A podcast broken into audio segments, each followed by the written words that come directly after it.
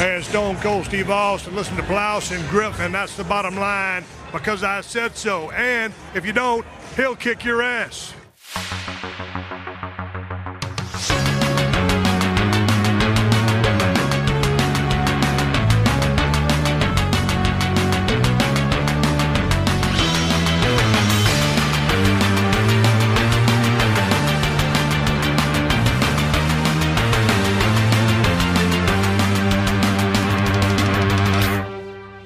Moin Moin und hallo und herzlich willkommen. Eine weitere wunderbare Ausgabe des Plauschangriffs ist wieder da mit, man kann sagen, der regelmäßigen Game Talk Besetzung jetzt, äh, werter Mitsprecher. Das kann man definitiv so sagen. Hallo lieber Gregor, hallo liebes äh, Publikum da draußen. Schön, dass ihr alle da seid. Ja, schön, äh, dass, ja, finde ich auch das schön, dass ihr alle da draußen da seid. Aber schön, Elias, dass wir auch die Gelegenheit haben, wenn wir eh schon jede Woche ausführlich über Videospiele quatschen, noch ausführlicher darüber zu quatschen, auch mal ein bisschen, bisschen podcast-technisch. Ich hätte dich auch gerne bei dem ähm, äh, Sony Japan Studios Podcast mhm. dabei gehabt, aber leider hat das zeitmäßig nicht ganz geklappt. Zumindest ja. werden wir aber jetzt über Spiele sprechen, die auch auf Sony-Plattformen stattgefunden haben. Absolut. Ich freue mich auch äh, sehr, weil äh, ich ein bisschen Redebedarf habe und ich glaube, du auch äh, bezüglich des heutigen Themas. Ich bin sehr gespannt, wohin uns diese Aufnahme hier führt. Genau, ich wollte im Speziellen, weil gerade, wo wir das aufzeichnen mit Nier Replicant, das Remaster, Remake, Remaster, Remaster, Make, wie man es auch immer nennen möchte heutzutage, äh, des allerersten Nier-Spieles rausgekommen ist. Ein äh, Rollenspiel-Geheimtipp über viele Jahre gewesen, der aber dank des Sequels Nier Automata vor ein paar Jahren dann nicht mehr zum Geheimtipp wurde, sondern eben ein Game, was, hey, hast du das schon mal gespielt? Ja, wir haben das schon seit Jahren gekannt, das ist doch richtig cool. Und jetzt können die Leute das nochmal nachholen. Und im Speziellen, ich glaube, wir hatten auch noch nie so ausführlich über Nier Automata hier im Podcast gesprochen. Wir beide sind ja gerade dabei, oder zumindest ich habe schon abgeschlossen, Nier Replicant äh, mit allen möglichen Neuigkeiten, die dazu gekommen sind. Mhm. Du bist gerade noch dabei, es zu spielen, ja? Ganz genau. Ähm, ich muss aber auch sagen, dass so langsam aber sicher der ähm, wie soll ich sagen, da der Trott sich einstellt mhm. und ich merke, okay, so langsam aber sicher verlangt das Spiel ein bisschen zu viel Zeit. So ist Overstate äh, die, äh, The Welcome. Aber äh, ich bin noch, ich bin noch motiviert und will noch den letzten Part sehen, weil ich unter anderem auch von dir gehört habe. Das äh, wird sich höchstwahrscheinlich lohnen und ähm, ist eine sehr, sehr interessante Brücke, die da geschlagen wird. Und die, lieber Gregor, die will ich mir nicht entgehen lassen. Ja, das solltest du auch nicht, wenn du eh schon jetzt äh, beim Trott angekommen bist, also von dem x-fachen erneut Spiel der gleichen Parts, damit du mal zu den Neuigkeiten kommst, ja. was ja leider eine Tatsache dem geschuldet war, hauptsächlich, dass wir es mit dem Lower-Budget-Game zu tun gehabt haben, das möglichst auch auf seine Spielstundenanzahl kommen soll. Aber da quatschen wir gleich drüber. Ähm, ja, im Speziellen über Nier und Nier Automata natürlich, oder Nier Replicant, wie der erste Teil mittlerweile hier bekannt ist. Aber allgemein wollte ich auch ein bisschen so über ähm, den Chefentwickler und Hauptstory-Autor Yoko Taro sprechen, weil der ist ja schon einer unter den etwas exzentrischen Japano-Spieledesignern, ähm, hatte nochmal so eine gewisse Sonderstellung, glaube ich. Na, hast du mal irgendwelche Kontaktpunkte mit Yoko Taro gehabt? Vielleicht sogar mal vor der Flinte beim Interview gehabt?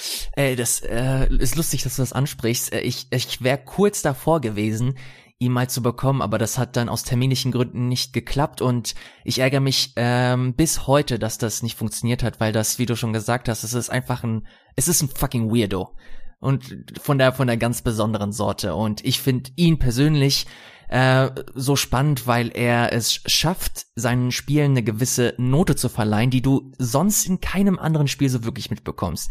Die Spiele von ihm sind weird, sie sind aber auch ähm, unerwartet, sie sind frisch, sie spielen mit deinen Erwartungen und das finde ich eigentlich immer ganz geil. Das geht so in Richtung ähm, Undertale, äh, Pony Island, in diese, in diese verschwurbelte äh, Richtung, die auch gerne mit deinen Erwartungen spielen und auch so ein bisschen versuchen sich so auf die falsche Fährte zu locken und Nier ist da voll davon. Nicht nur was Meta-Kommentar angeht, sondern auch wie einzelne äh, Charaktere inszeniert werden. Die ganze, das ganze Spiel ist stellenweise äh, so aufgebaut, äh, dass du bis zum Schluss denkst, okay, du weißt, wie es ausgeht, nur damit du dann nochmal komplett vor dem Kopf gestoßen wirst.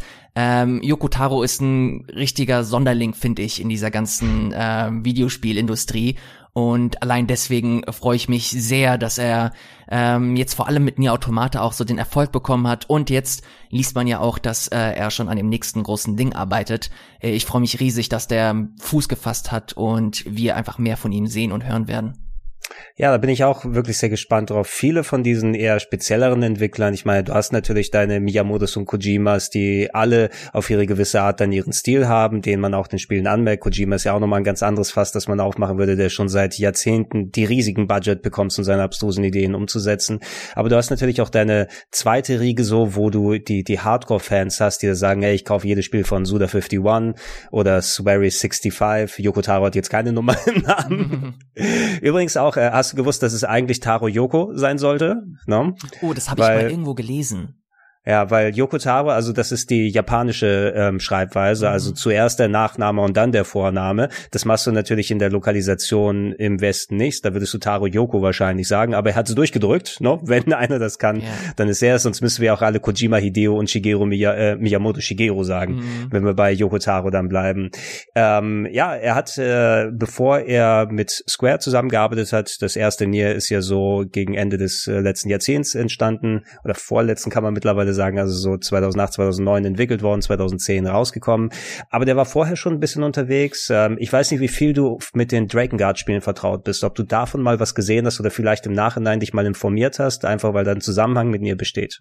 Yes, ich habe äh, Drakengard 3 auf der PS3 damals gespielt weil ich damals so von Nier angetan war und erst im Nachgang äh, wirklich mitbekommen Mein Beileid. Hab, und ich erst im Nachgang mitbekommen habe, okay, ey, da äh, äh, steckt ein größeres Universum hinter, ähm, das auch Yokotaro mit äh, skizziert und aufgebaut hat. Dann habe ich es gespielt. Ähm, äh, ich hab's gespielt.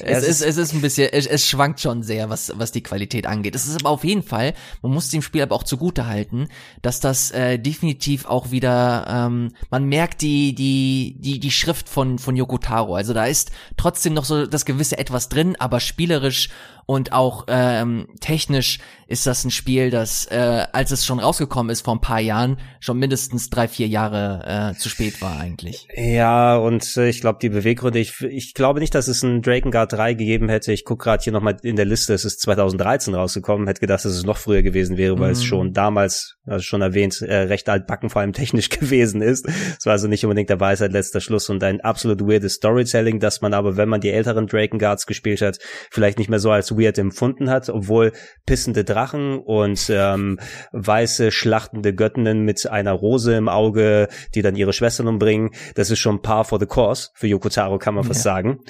Ähm, ja, ich, ich kannte Drakengard vorher schon, das waren ja, das war ein Doppelpack an PS2 Action RPGs, ja, oder Hack and Slays kann man sagen. Das hat auch so ein bisschen was Muso-mäßiges, ja. also Dynasty Warriors-mäßiges ähm, auf der PlayStation 2, wo es dann um ja große riesige Drachen ging. Ich habe die auch nicht mehr so präsent im Kopf. Ich habe die beide Teile nur angespielt auf der PS2. Da war er quasi beim ersten Teil als äh, der Autor und Game Director verantwortlich. Ich glaube, irgendwas war mit dem zweiten Teil, wo er dann nicht so viel daran gearbeitet hat. Mhm. Hier stehen, wie seine Position steht nur bei Drakengard 2 Video Editor. hat er Was, das Intro?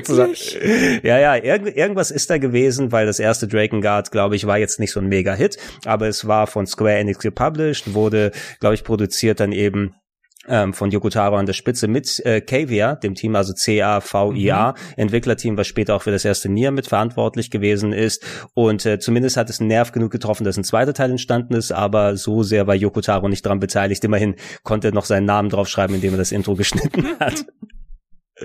Ja, was das Interessante aber ist, ähm, ich natürlich als jemand, der jedes ähm, RPG oder Action-RPG mir zumindest mal angeguckt hat über viele Jahre, Nier kam damals ähm, im Kielwasser, da gab schon so die erste Fuhre an PlayStation 3 RPGs, wo es langsam angefangen hat. Ähm, wir hatten noch äh, es so um den Dreh, das, da, da waren wir noch so ein bisschen im, im äh, in der Trauer um Final Fantasy 13, muss man sagen. Das war nämlich ein paar Monate vorher rausgekommen, mhm. bevor Nier erschienen ist, oder? Ich muss mal gucken, oder war es um den Dreh? Ich glaube, es war war 2010, April, Mai 2010 war Final Fantasy 13 und wann haben wir das hier? April, also kurz vor, ja, super.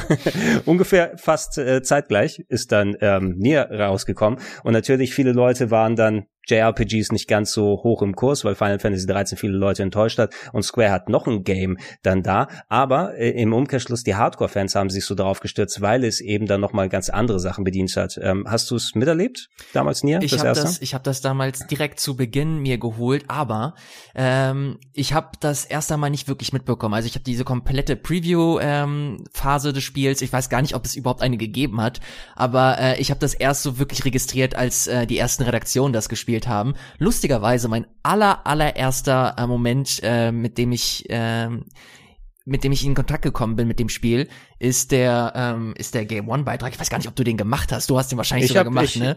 Ich, ich, ich habe den gemacht, genau. Das war, war glaube ich, mein letzter Game One Beitrag, bevor ich kurz Pause gemacht habe. Witzig, okay. Ähm, ich, ich erinnere mich noch ganz genau an den Beitrag. Da äh, es liefen die ersten Szenen, Budi als Buch, witzig, aber als Spiel hat mich das überhaupt nicht abgeholt. Bis zu einem Moment, äh, da hast du wahrscheinlich äh, die Szene gezeigt, wo das Spiel in einer äh, 2D-Seitenperspektive ähm, ge äh, geswitcht ist und dann hast du die Castlevania-Mucke drunter gemacht.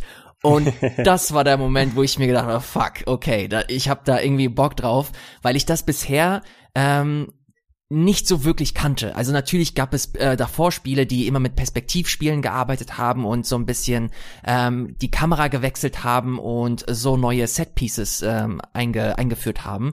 Aber bei Nier fand ich das irgendwie besonders, weil du dieses typische 3D-Korsett hattest, ein normales JRPG und plötzlich ist es ein Bullet-Hell-Shooter. Und dann ist es halt nochmal ein Text-Adventure und dann hast du hier wieder eine Resident Evil-Passage. Und dann hast du ganz am Ende noch mal eine Diablo-Passage. Also du hast da so viele Abwechslung drin gehabt und so viele Elemente drin, dass das für mich unheimlich attraktiv wurde. Und deswegen bin ich super neugierig geworden, hab mir das Spiel geholt und ohne zu viel vorwegzunehmen, äh, technisch war das natürlich äh, nicht so das geilste, aber das Spiel ist mir bis heute im Gedächtnis geblieben wegen vielen verschiedenen Punkten, die äh, wir sehr gerne hier nochmal ausführen können.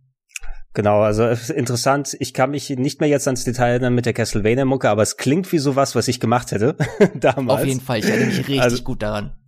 Und äh, ich, ich habe zumindest noch im Kopf, e, eben wie ich es hier gespielt habe, ich glaube, ich hatte sogar eine Vorabversion auf der 360 hauptsächlich, ähm, wo ich natürlich nicht meine Spielstände übernehmen kann, dann, ähm, wenn die finale Version draußen ist. Zum Glück war es nicht so ein Tohu Bohu wie mit, wie ist es damals, Lost Odyssey auf der Xbox, mhm. wo ich ähm, im Vorherein irgendwie vier verschiedene Versionen bekommen habe, wo alle Spielstände inkompatibel oh waren. Gott. Und ich, das, und ich das immer wieder von vorne anfangen musste und keinen guten Spielstand mehr bei mir lokal mit der äh, Retail-Version hier habe.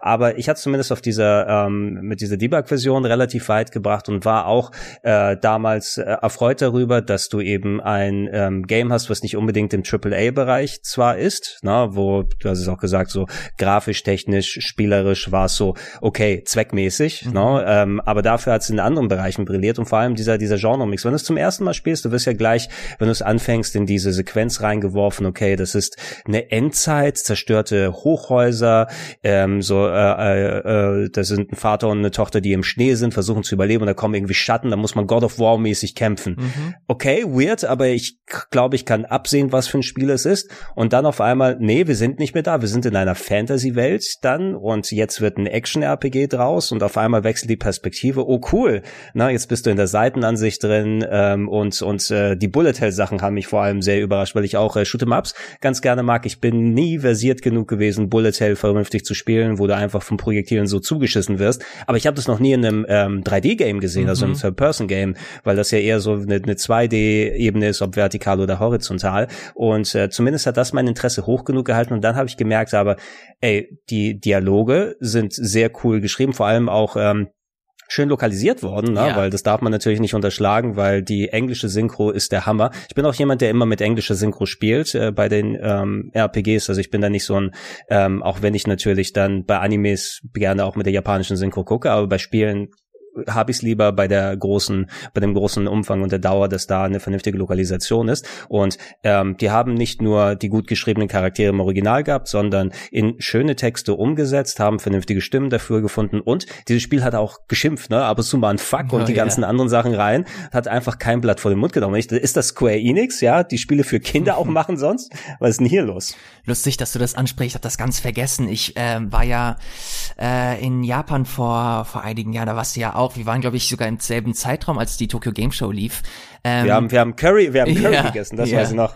Äh, ich war, und ich habe habe den äh, Yakuza-Chefentwickler oh belästigt ja, im Hotel.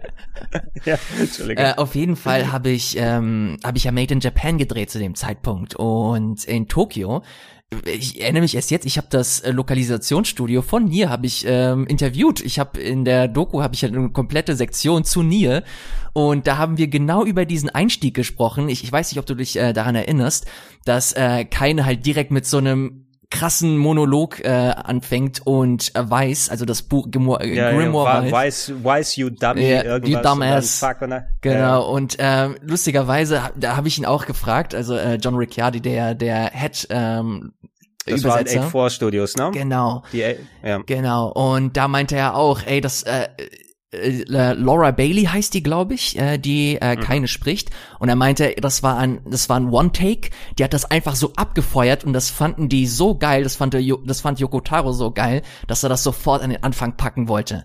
Und dass er halt wirklich dafür gekämpft hat und dass er das halt wirklich dann umgesetzt hat. Und auch im neuen Spiel ist das so, wenn ich mich nicht irre, äh, dass es mit diesem Monolog startet. Ähm, dass das war, das, da hast du schon direkt so die Duftmarke gesetzt, dass da ein etwas anderes Spiel auf dich, äh, äh, auf dich zukommt.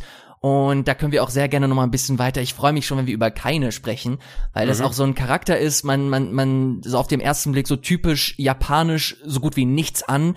Ähm, müsste eigentlich eine komplette Klischee-Rolle verfallen. Aber sie spielen so geil mit diese, mit, mit diesen Erwartungen, die du dann setzt, indem du sie anschaust und dann, was dann aus ihrem Mund auch wirklich kommt oder wie sie charakterisiert wird und wie sie sich weiterentwickelt, das ist ein absolutes Brett und da muss sich Nier äh, vor keinem anderen fetten JRPG oder auch westlichem Spiel verstecken, finde ich. Ja, ja, wie die, wie die Stimme von manchen Leuten, also Yoko Taro im Speziellen, wie er diese Charaktere schreibt und wie das lokalisiert wird, was aber auch dahinter steckt. Äh, Keine ist wirklich ein super Beispiel. Wir gehen gleich nochmal drauf rein. Ich musste gerade so ein bisschen im Vergleich denken, weil so sehr ich die Spiele von Kojima zu schätzen weiß, ne? Seine Stärke ist jetzt nicht unbedingt in jedem Punkt perfekt ausgearbeitete Charaktere zu finden und ganz im Ernst, ne? You will be ashamed for your thoughts and deeds. Von wegen, wenn ihr wisst, warum, wie ist sie nochmal bei Metal Gear Solid 5, die dann Äh, nackig durch, die, Quiet durch den Wald die. gelaufen? Quiet Ja. hieß die. Ja, die, äh, die, die dann, wo es dann hieß, hey, wenn ihr das Spiel spielt, dann wisst ihr, warum sie kaum was anhat mitten im Dschungel, ne? Und was war die Erklärung? Ihre Haut funktioniert mit Photosynthese und sie atmet, indem sie Sonne da drauf hat. Danke, Ja. danke dafür. Und das ist wieder aber, das sind natürlich dann ganz andere Sachen, wie man sowas ins Spiel verbauen kann. Und rein oberflächlich, wenn du siehst, dann siehst du eben so abgedrehte Designs, teilweise sehr japanisch, äh, wirklich auch mit den äh, Gegnern und, und die Locations sehen alle auch so ein bisschen freaky aus. Die Story an sich hätte relativ ordinär sein können, weil du kannst es ja runterdampfen, zumindest im originalen Nier, wie wir es damals bekommen haben. Du spielst einen etwas älteren Hauptcharakter, ähm, der, glaube ich, auch Nier hieß im Original Mhm. eigentlich, obwohl er neuerdings nicht mehr Nier genannt wird. Ähm, dessen Tochter wurde von der Black Scrawl befallen, einer Krankheit, ähm, die ihr, ihr ihren Körper hochwandert und dafür gibt es eigentlich keine Heilung, außer in Legenden. Ne? Und da macht sich Papa Nier sozusagen auf, der Unterschlupf gefunden hat in einem ähm, kleinen ähm, Dorf, einem kleinen Fantasy-Dorf, ähm, das ähm, dann auch gut geschützt sein muss, weil drumherum immer diese Schattengestalten herumlaufen und eindringen wollen und die Menschen dann überfallen wollen. Und er macht sich daneben auf, um eine Heilung zu suchen für seine Tochter. Und dann geht's richtig los. Holy shit. Dann geht's richtig los. Dann fängst du erst einmal an, äh, Devola und Popola kennenzulernen. Das sind die Zwillinge, die quasi das Dorf, in dem du startest, ähm, die leiten das oder sind, ich habe sie immer so als als Bürgermeisterinnen ähm, im Kopf Ja, gehabt. Irgendwie so, genau. Ich weiß, ist es, ähm, ich glaube, Popola ist die, die dann hauptsächlich in dieser Genau. großen Bibliothek sitzt und Genau. dann die, die das Bürgermeister-Business macht. Und äh, Devola spielt gerne auf ihrer Gitarre und ab und zu mal ein kleines Ständchen dann in der Bar und hat Lieblingsdrinks und alles drum und dran. Also die teilen sich die Ja. Aufgaben schon. Und da kommen wir auch zum für mich wichtigsten Punkt dieses Spiel. Weil wenn du das erste Mal zu, Do äh, zu Devola trittst und sie äh, auf ihrer kleinen Ukulele oder Gitarre oder was auch immer sie spielt, äh, singt sie ihr, ihr kleines Lied und das reiht sich ein neben einem absolut fantastischen Soundtrack des Spiels, der meiner Meinung nach einer der Hauptgründe ist, warum Nier so ein Kultklassiker geworden ist. Ähm, und das hat sich im, in diesem Remake oder äh, was wie doch wie auch immer du das nennen möchtest, sich nicht geändert und vor allem haben sie in Nier Automata auch noch angeknüpft. Ähm, für mich ist die Musik einer der einprägsamsten Elemente dieser dieser Spiele. Ich weiß nicht, wie es dir geht. Ja, ja, da, da äh, bin ich auf, äh, bin ich gleichgeschaltet mit dir, finde ich einer der besten Soundtracks. Also ich würde ihn auf eine Stufe mit dem von Shadow of the Colossus stellen, ja. was so ähm, nicht nur, also nicht, dass die Spiele direkt miteinander vergleichbar sind, aber es hat einen ähnlichen Effekt bei mir gehabt, dass es mir geholfen hat, mich richtig in die Spielewelt fallen zu lassen. Vor allem dieser, ich glaube, Song of the Ancients heißt dieses Main Theme, mhm. was auch gesungen ist, na, ähm, wo du hinhörst und dann, das hört sich einerseits fantastisch an in allen Varianten, die sind, aber du erkennst ja nicht die Sprache direkt. Weißt, weißt du, was der, der Kniff äh, hinter den ähm, Vocals ist bei den Songs. Das ist eine Fantasiesprache, oder?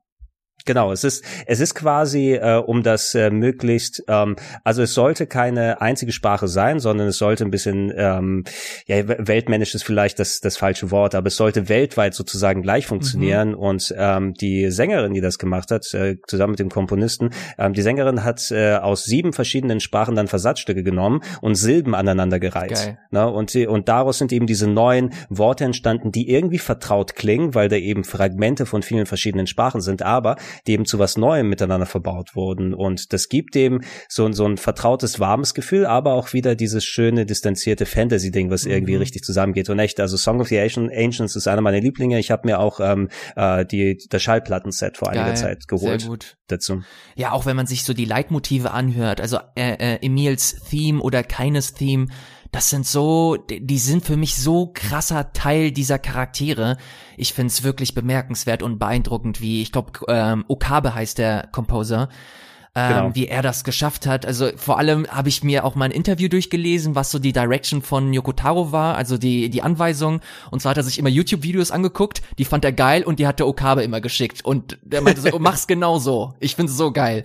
Und daraus ist halt dieser Soundtrack entstanden. Und das äh, ist eine perfekte Beschreibung von, von diesem, von diesem verkauften Charakter äh, Yoko Taro und deswegen äh, ich find's ich find's einfach großartig seine seine Arbeitsweise im Vergleich zu anderen äh, Game Director ist halt so, ist halt ein bisschen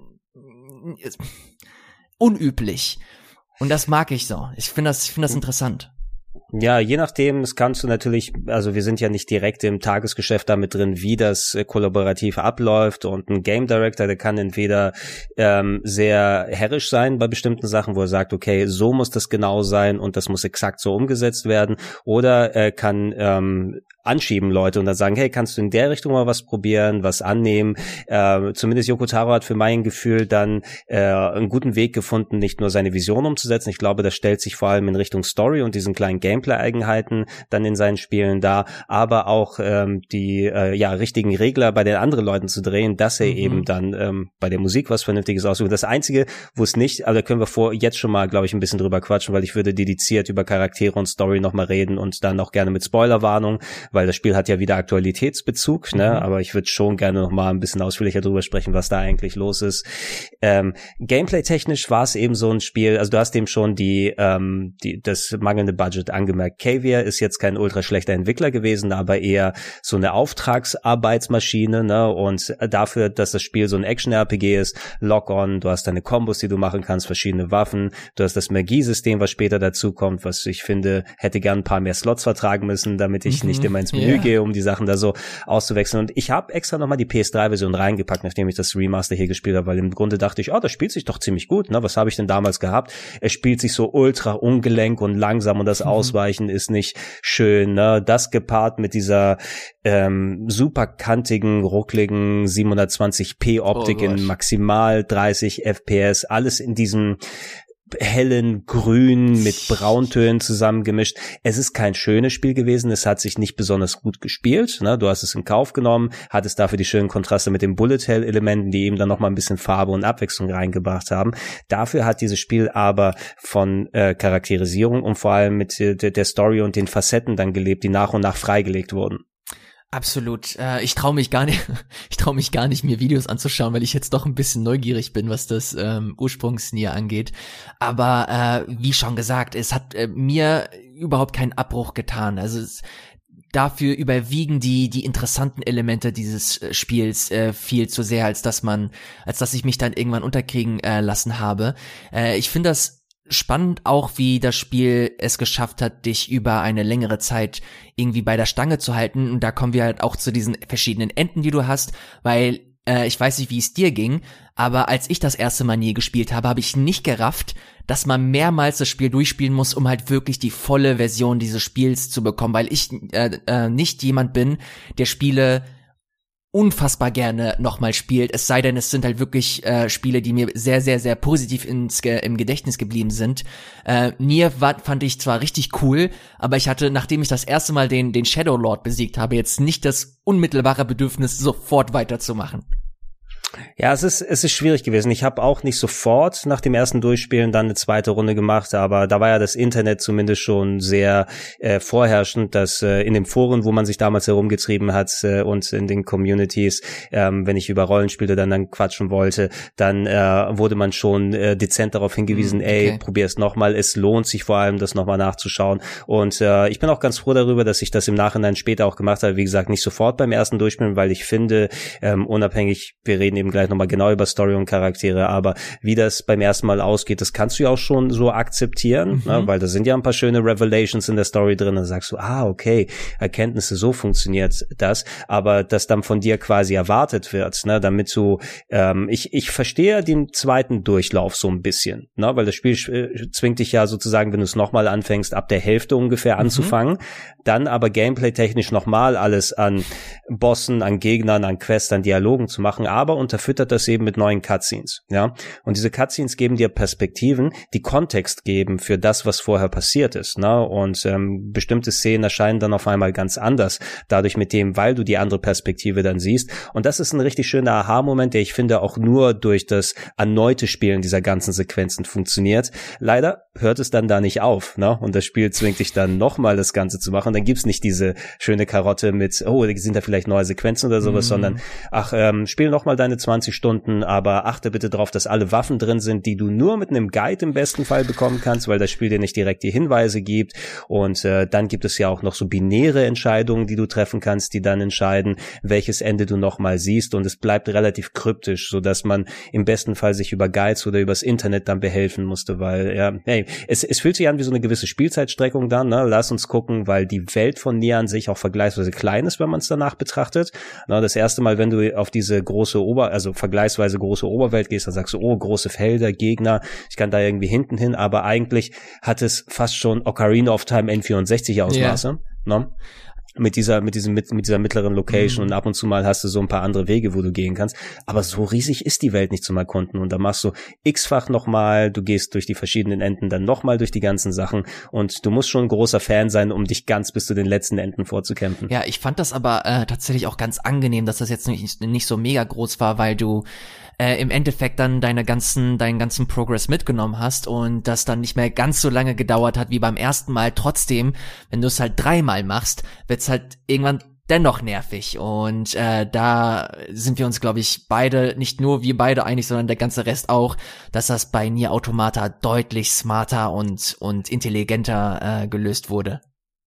Ja, absolut. Also für ich, ich war schon ein bisschen verwundert, weil für mich war es natürlich klar, dass das Spiel wieder so in der Form bei Automata, um da kurz mal reinzuwerfen, das äh, ablaufen wird. Aber Automata gibt dir relativ schneller dann ähm, äh, neues Szenen und es fühlt sich teilweise so an wie von wegen, oh, du hast es einmal neu gespielt, aber ab Ending C ist quasi, als ob du jetzt Kapitel 3 oder mhm. sowas spielst. Ne? Und die, die haben das schon wesentlich cleverer gemacht, auch wenn das noch mal mehr unterteilt ist in den Sachen. Hier ist es so, dass es dich doch schon ein bisschen zwingt und äh, hey, ich bin sehr gespannt darauf. Ich werde dir das jetzt hier im Podcast dann noch nicht spoilen, wie das neue Ende ist, das sie für Replicant da reingemacht haben. Aber ähm, es ist schon substanziell und das in, also nicht einmal kurz fünf Minuten drüber und irgendwie ein paar Szenen, die du dir angucken kannst, sondern das, was du da spielen kannst, ist äh, wie so ein kleines Dankeschön, glaube ich, an die Nier-Fans ja. und äh, im Speziellen für Leute, die auch äh, Automata dann äh, ins Herz geschlossen haben. Ich habe äh, leider eine Headline hat mich äh, schon gespoilt, wen man spielt und äh, ja, das ist aber gleich, geez. das ist aber gleichzeitig schon für mich der größte Motivator, weil das kickt mich jetzt doch und ich will wissen, was da abgeht. Also das finde ich schon spannend und äh, ich fand es in dem Fall jetzt nicht so mega schlimm, kann mir aber durchaus vorstellen, wie krass der Impact ist, wenn man Nier-Fan ist und dann zu der Stelle kommt und dann diese neue Szene sieht und die Gameplay-Passagen, äh, freue ich mich ehrlich gesagt schon ein bisschen drauf. Äh, ja, lass uns mal im Detail mal kurz über den Storyablauf und die Charaktere da mal sprechen. Und äh, wenn wir zu den Enden kommen, dann äh, beginnt der Spoiler-Part. Das werden wir dann auch nochmal sagen, ne, für die Leute, die es gerne dann nochmal überspringen wollen. Oder hört euch die Analyse an und seid dann umso gespannter drauf, wie es im Spiel dann umgesetzt wird. Also wir waren direkt am Anfang, wir sind auf einmal in dieser Fantasy-Welt. Äh, Papa Nier will nach der Heilung für seine Tochter suchen. Und auf einmal, ich glaube, die Tochter wurde entführt direkt zu Beginn auch. Ne? Mhm. Es war so irgendwie, auf einmal ist sie nicht mehr da. Ah nein, sie wurde nicht entführt, sondern sie ist nicht da, weil sie sie sucht die äh, mysteriöse Blume, die, die äh, zum Heilmittel die Lunatiers, genau, die, die Mondtränenblume, die so weiß strahlt ähm, und äh, laut Legende eben die Heilung für diese Black Squall sein soll. Und natürlich, wo ist sie? Äh, Im ähm, großen Tempel oben auf dem Berg, äh, wo die Monster sie eingesperrt haben. Und als Papania geht man natürlich hin, schlachtet sich durch diese ganzen Schattenmonster, die sich einem entgegenstellen und trifft dann auf zwei große Figuren, zwei Aufzieh-Metallritter, ähm, was auch immer die dann mhm. sind. Ähm, Erinnerst du dich und, an die Namen? Ah, warte mal, äh, Hänsel und Gretel, ja. ne? ja. Auch super. Vor allem in den Szenen, die danach kommen im zweiten Durchlauf, fand ich sehr ja. cool, weil man mal auch von denen ein bisschen was gesehen hat, wie das dann aufgebaut ist. Ach man, das, das ist so schön geschrieben, dieses Spiel, verdammt nochmal. Ja. Aber du triffst dann auf deinen ähm, Kompagnon, auf deinen ersten Kompagnon, denn ähm, um deine Tochter quasi dazu befreien, musst du die Hilfe von Grimoire Weiß in Anspruch nehmen. Und äh, Alter, ich habe nicht gewusst, dass mir so eine Figur in meinem Leben gefehlt hat, aber ein uraltes Buch, das äh, versnoppt dann ähm, mit dem Hauptcharakter die ganze Zeit parliert und richtig den Snob raushängen lässt. Und äh, also Grimoire Weiß ist wirklich ein All-Time-Classic-Charakter, was die Rollenspiele angeht. Absolut, da bin ich äh, komplett auf deiner Seite. Vor allem finde ich äh, seine Rolle so gut, weil äh, Grimoire Weiß quasi, das ist die Rolle, die dieses Spiel immer wieder hinterfragt oder deine deine Aktion hinterfragt, wenn es darum geht, dass du jetzt äh, wieder eine ähm, Angelquest machen sollst, die äh, im besten Falle drei Stunden geht, dann fragt er sich, Alter, bist du eigentlich vollkommen vollkommen bescheuert, was machst du hier? Oder wenn du halt zum siebten Mal wieder die eine Stadt äh, bereisen musst, wie, es gibt kein Fast Travel, bist, bist, du doof? Was ist das hier? Wo sind wir hier gelandet? Und das, äh, äh, Grimmer Weiß hat äh, nicht nur diesen, diesen Pöbelaspekt, nicht nur diesen, diesen versnobten Aspekt, sondern auch er, er sorgt für diese gewisse Metaebene. Und das war gerade beim ersten Mal, als man das vor fast zehn Jahren ist das mittlerweile her, als man das mhm. gespielt hat, boah, das hat mich, das hat mich einfach nur beeindruckt. Das war so ein geiler Charakter und er hat wirklich von seinem Charme absolut nichts verloren. Die ganzen, die ganzen Dialoge, die du heute auch noch in dem neuen Spiel hörst und siehst, ähm, die sind immer noch funktionieren immer noch genauso gut, die zünden genauso gut und äh, du fühlst mit dem äh, Charakter mindestens genauso gut. Von daher ähm, ist das quasi einfach nur ein Attest dafür, was für eine Qualität eigentlich in den, in den Dialogen und der Charakterisierung dieser, dieser Spiele steckt. Ja, und das ist auch der, der, also wie will man auf Englisch, glaube ich, würde man Foil dazu sagen. Wenn du diese Dynamik, wenn die mehr Partymitglieder dazu kommen, also alleine die Diskussion zwischen ihm und äh, Kanye, mhm. dann die äh, am anderen Ende des Spektrums jeweils, was ihre Diskussionskultur ja. dann angeht, liegen, ähm, die öfters dann aneinander clashen oder ein Emil, der dann sich so ein bisschen duckmäuserisch da auch nochmal ja, beteiligt, aber Emil, ab und zu mal so, ab und zu mal den richtigen Spruch dann auf, auf Lager hat. Mhm. Äh, was ich bei Grimoire Weiß auch super fand, zum Beispiel, er hat ja diese, diese versnobte Art, aber zum Beispiel, wenn du, wenn du dich erinnerst, wenn du ihn das erste Mal siehst, okay, ich werde dir jetzt den ganz krassen Zauberspruch zeigen. Äh, wie, wie ging der nochmal? Mhm. Ähm, die, die, die, die ganzen Jahre haben mich wohl vergessen lassen, aber was kriege ich schon hin? Moment, äh, Wingardium Leviosa. Na gut, nee, nicht, nicht ganzes, aber das haben sie richtig hinbekommen, aber dann auch den Spagat geschafft, wenn es mal dramatischere Szenen ist, weil du die Charaktere so gut kennenlernst in all ihren Facetten na, und die mehr als nur Standard-Klischees und einen Aspekt ähm, dann zeigen, ähm, schließt du die umso mehr, also ja, ins Herz schließen ist vielleicht nicht der genau richtige Ausdruck, aber zumindest du bist emotional investiert na, mit dem, was, was mit denen ähm, dann alles passiert. Äh, also Grimoire Weiß kommt als Nebencharakter hinzu und äh, dann macht ihr euch im Sinne äh, von äh, Popola, die dann immer weitere Aufträge gibt. Übrigens, ähm, im Nebendorf wollte der Bürgermeister, der hatte eventuell einen Hinweis darauf, mhm. ne, da kannst du mal mit dem sprechen und, und da was finden. Du kannst parallel auch noch Sidequests aufnehmen, die, von denen ich im größten Teil kein besonders großer Fan bin, muss ich sagen. Ähm, das, ja, äh, das Fischen ist auch ein gutes Beispiel. Ähm, hast du das Fischen jetzt besser hinbekommen bei dem Remaster? Oder also ich bin ich bin nämlich gescheitert äh, damals, aber ich konnte das jetzt einigermaßen gut. Vielleicht äh, war das das Training oder so. Ich fand das ich fand das okay. Also ich hatte wieder ähm, Einstiegsschwierigkeiten, wie ich es damals auch hatte, aber ich hatte schon in der PS3-Version irgendwann den Dreh raus äh, mit ein bisschen Übung Und hier ging das eigentlich auch. Also ich fand das, ich fand das okay, aber ich muss auch zugeben, dass ich jetzt nicht sonderlich viel Zeit mit dem ganzen Fischen und so verbracht habe, weil es ist halt wirklich sehr, eine sehr generische Aufgabe, die man macht. Man macht ja. im Grunde immer das Gleiche. Es ist nicht interessant. Und äh, das ist für mich auch so das einer der größten Probleme dieses äh, Spiels, auch wenn es halt mit dieser, ähm, mit diesem Aspekt ein bisschen spielt, dass es weiß, dass es auch ein bisschen langweilig ist. Das macht es halt nicht weniger langweilig leider. Ja, die, die ähm, Technik des Lamp-Shading, glaube ich, nennt man das, ne? Indem man das Problem konkret anspricht, äh, karikiert man das auch gleichzeitig, aber wenn du die ganze Zeit nur solches Lamp-Shading betreibst, mhm. ne, dann ist irgendwann mal, ist irgendwann mal auch gut. Ähm, das Fischen habe ich auch noch mal explizit erwähnt, weil das so eine, so eine fast schon eine Sollbruchstelle bei vielen war, weil es einfach von der Beschreibung her nicht richtig erklärt war innerhalb des Spieles. Mhm.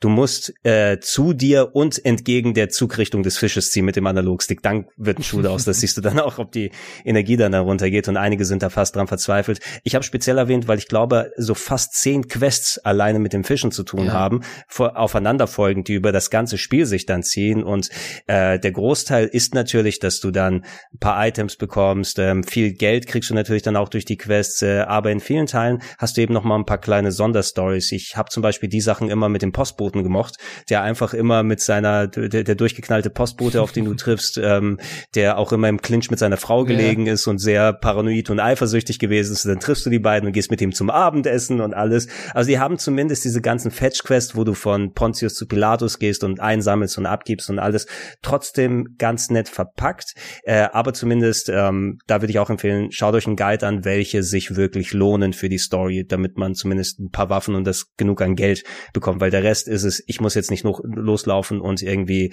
ähm, zehn äh, Schafe schlachten, damit ich irgendwo Fleisch abgeben kann, um nochmal 20 ähm, Kröten auf dem Konto zu haben. Yes. Das muss nicht sein. Bin ich absolut deiner Meinung. Ähm, aber kurz, um dann weiter darauf einzugehen, der nächste Charakter, auf den man trifft, wir haben ein bisschen über sie gesprochen, keine, ist es dann, die, ähm, ja, also eine sehr kampfversierte Frau, auf die du triffst, die dann ähm, anscheinend eine Blutfehde mit einem riesigen, der, einem riesigen Schattenmonster hat. Mhm. Ja, sie lebt irgendwie abseits von diesem äh, Dorf, das an den Klippen gebaut ist, wobei ich finde, also das sieht nicht wirklich lebensfähig da aus. Da muss doch jeder yeah. irgendwann mal runtergefallen sein. Also wie, wie kann man denn da? Das sind ja direkt direkt an der ja. Klippe gebaute Häuser mit schmalen Gängen ohne Absicherung. Wie geht das? Aber es sieht geil aus.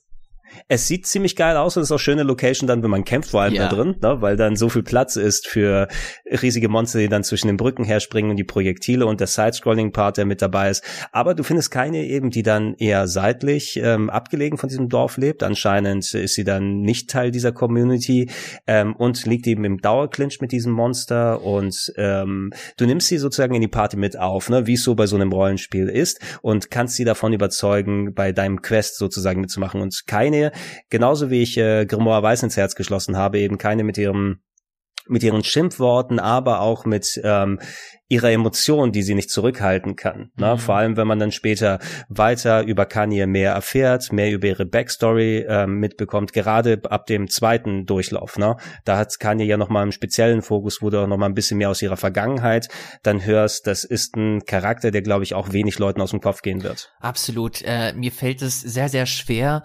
ähm, keine mit irgendeinen anderen, äh, mit irgendeiner anderen Videospielfigur zu vergleichen, weil sie halt wirklich sehr für sich steht und die Entwicklung, die man auch äh, mitbekommt, äh, des Charakters, ähm, ist wirklich einfach nur, es ist wirklich beeindruckend. Und ich mochte das damals schon sehr gerne. Und das jetzt nochmal in halbwegs äh, vernünftiger ähm, technischer Montur zu sehen und zu spielen, ich fand das schon sehr, sehr besonders. Es ist einer der einprägsamsten Figuren, finde ich, in, in Videospielkosmos.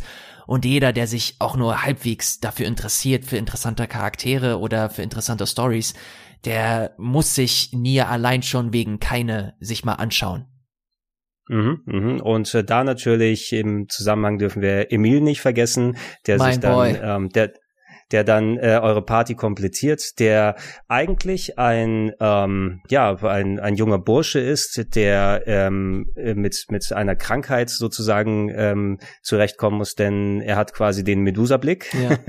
also alles alles was er ansieht wird zu Stein und deswegen ähm, lebt er immer mit einer Augenbinde auf seinem großen Anwesen und muss von seinem Butler bedient werden. Ne? Und äh, wir versuchen natürlich auch ähm, ihm bei seinem Schicksal zu helfen und ähm, ja er schließt sich der Party an, aber es passiert ja auch ein bisschen was, gehen wir gleich im Spoiler-Part drauf ein, dass er nicht mehr so ganz wie ein kleiner Junge mit einer Augenbinde ausschaut, sondern eher dieses, ja, das, das ist die Maske, die Yoko Taro trägt, das ist ja die Emil-Maske, ja. die er dann aufhat, ne? Genau. dieses große, dieses große Ballons, der Ballonskelettkopf.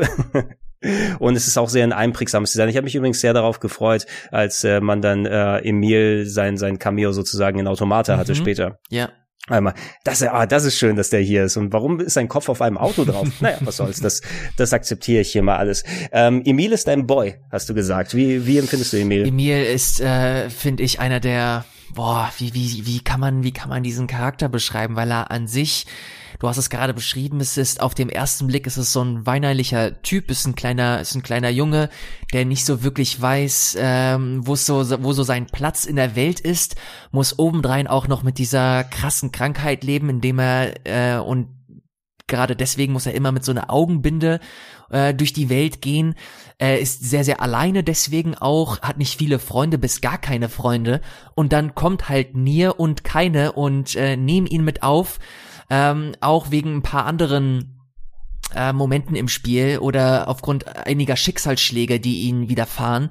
Und auch seine, seine Entwicklung finde ich auch so, sie ist einfach so herzerwärmend, vor allem wenn du diesen, äh, diesen Austausch zwischen Keine und, und Emil hast, der sich immer weiter aufbauscht, die äh, ihre Bindung, siehst du, kannst quasi beobachten, wie ihre Bindung immer stärker und, und herzlicher wird. Und dass dann auch so jemand wie keine, die halt wirklich einen sehr, sehr harten Kern hat, ähm, aufweicht wegen Emil und er es schafft, in sie äh, quasi äh, sie in den tiefsten anzusprechen. Äh, das fand ich schon sehr, sehr schön. Also sie haben es einfach geschafft, das Herz dieses Spiels sind diese, sind diese Charaktere, sind für mich Emil und Keine und ihre Bindung und was ihre Bindung für den Hauptcharakter und für diese Welt bedeutet. Ähm, dass ich, ich wiederhole mich, aber es ist halt einfach so, das sind so die einprägsamsten Elemente, die dieses Spiel zu einem für mich besonderen Erlebnis machen.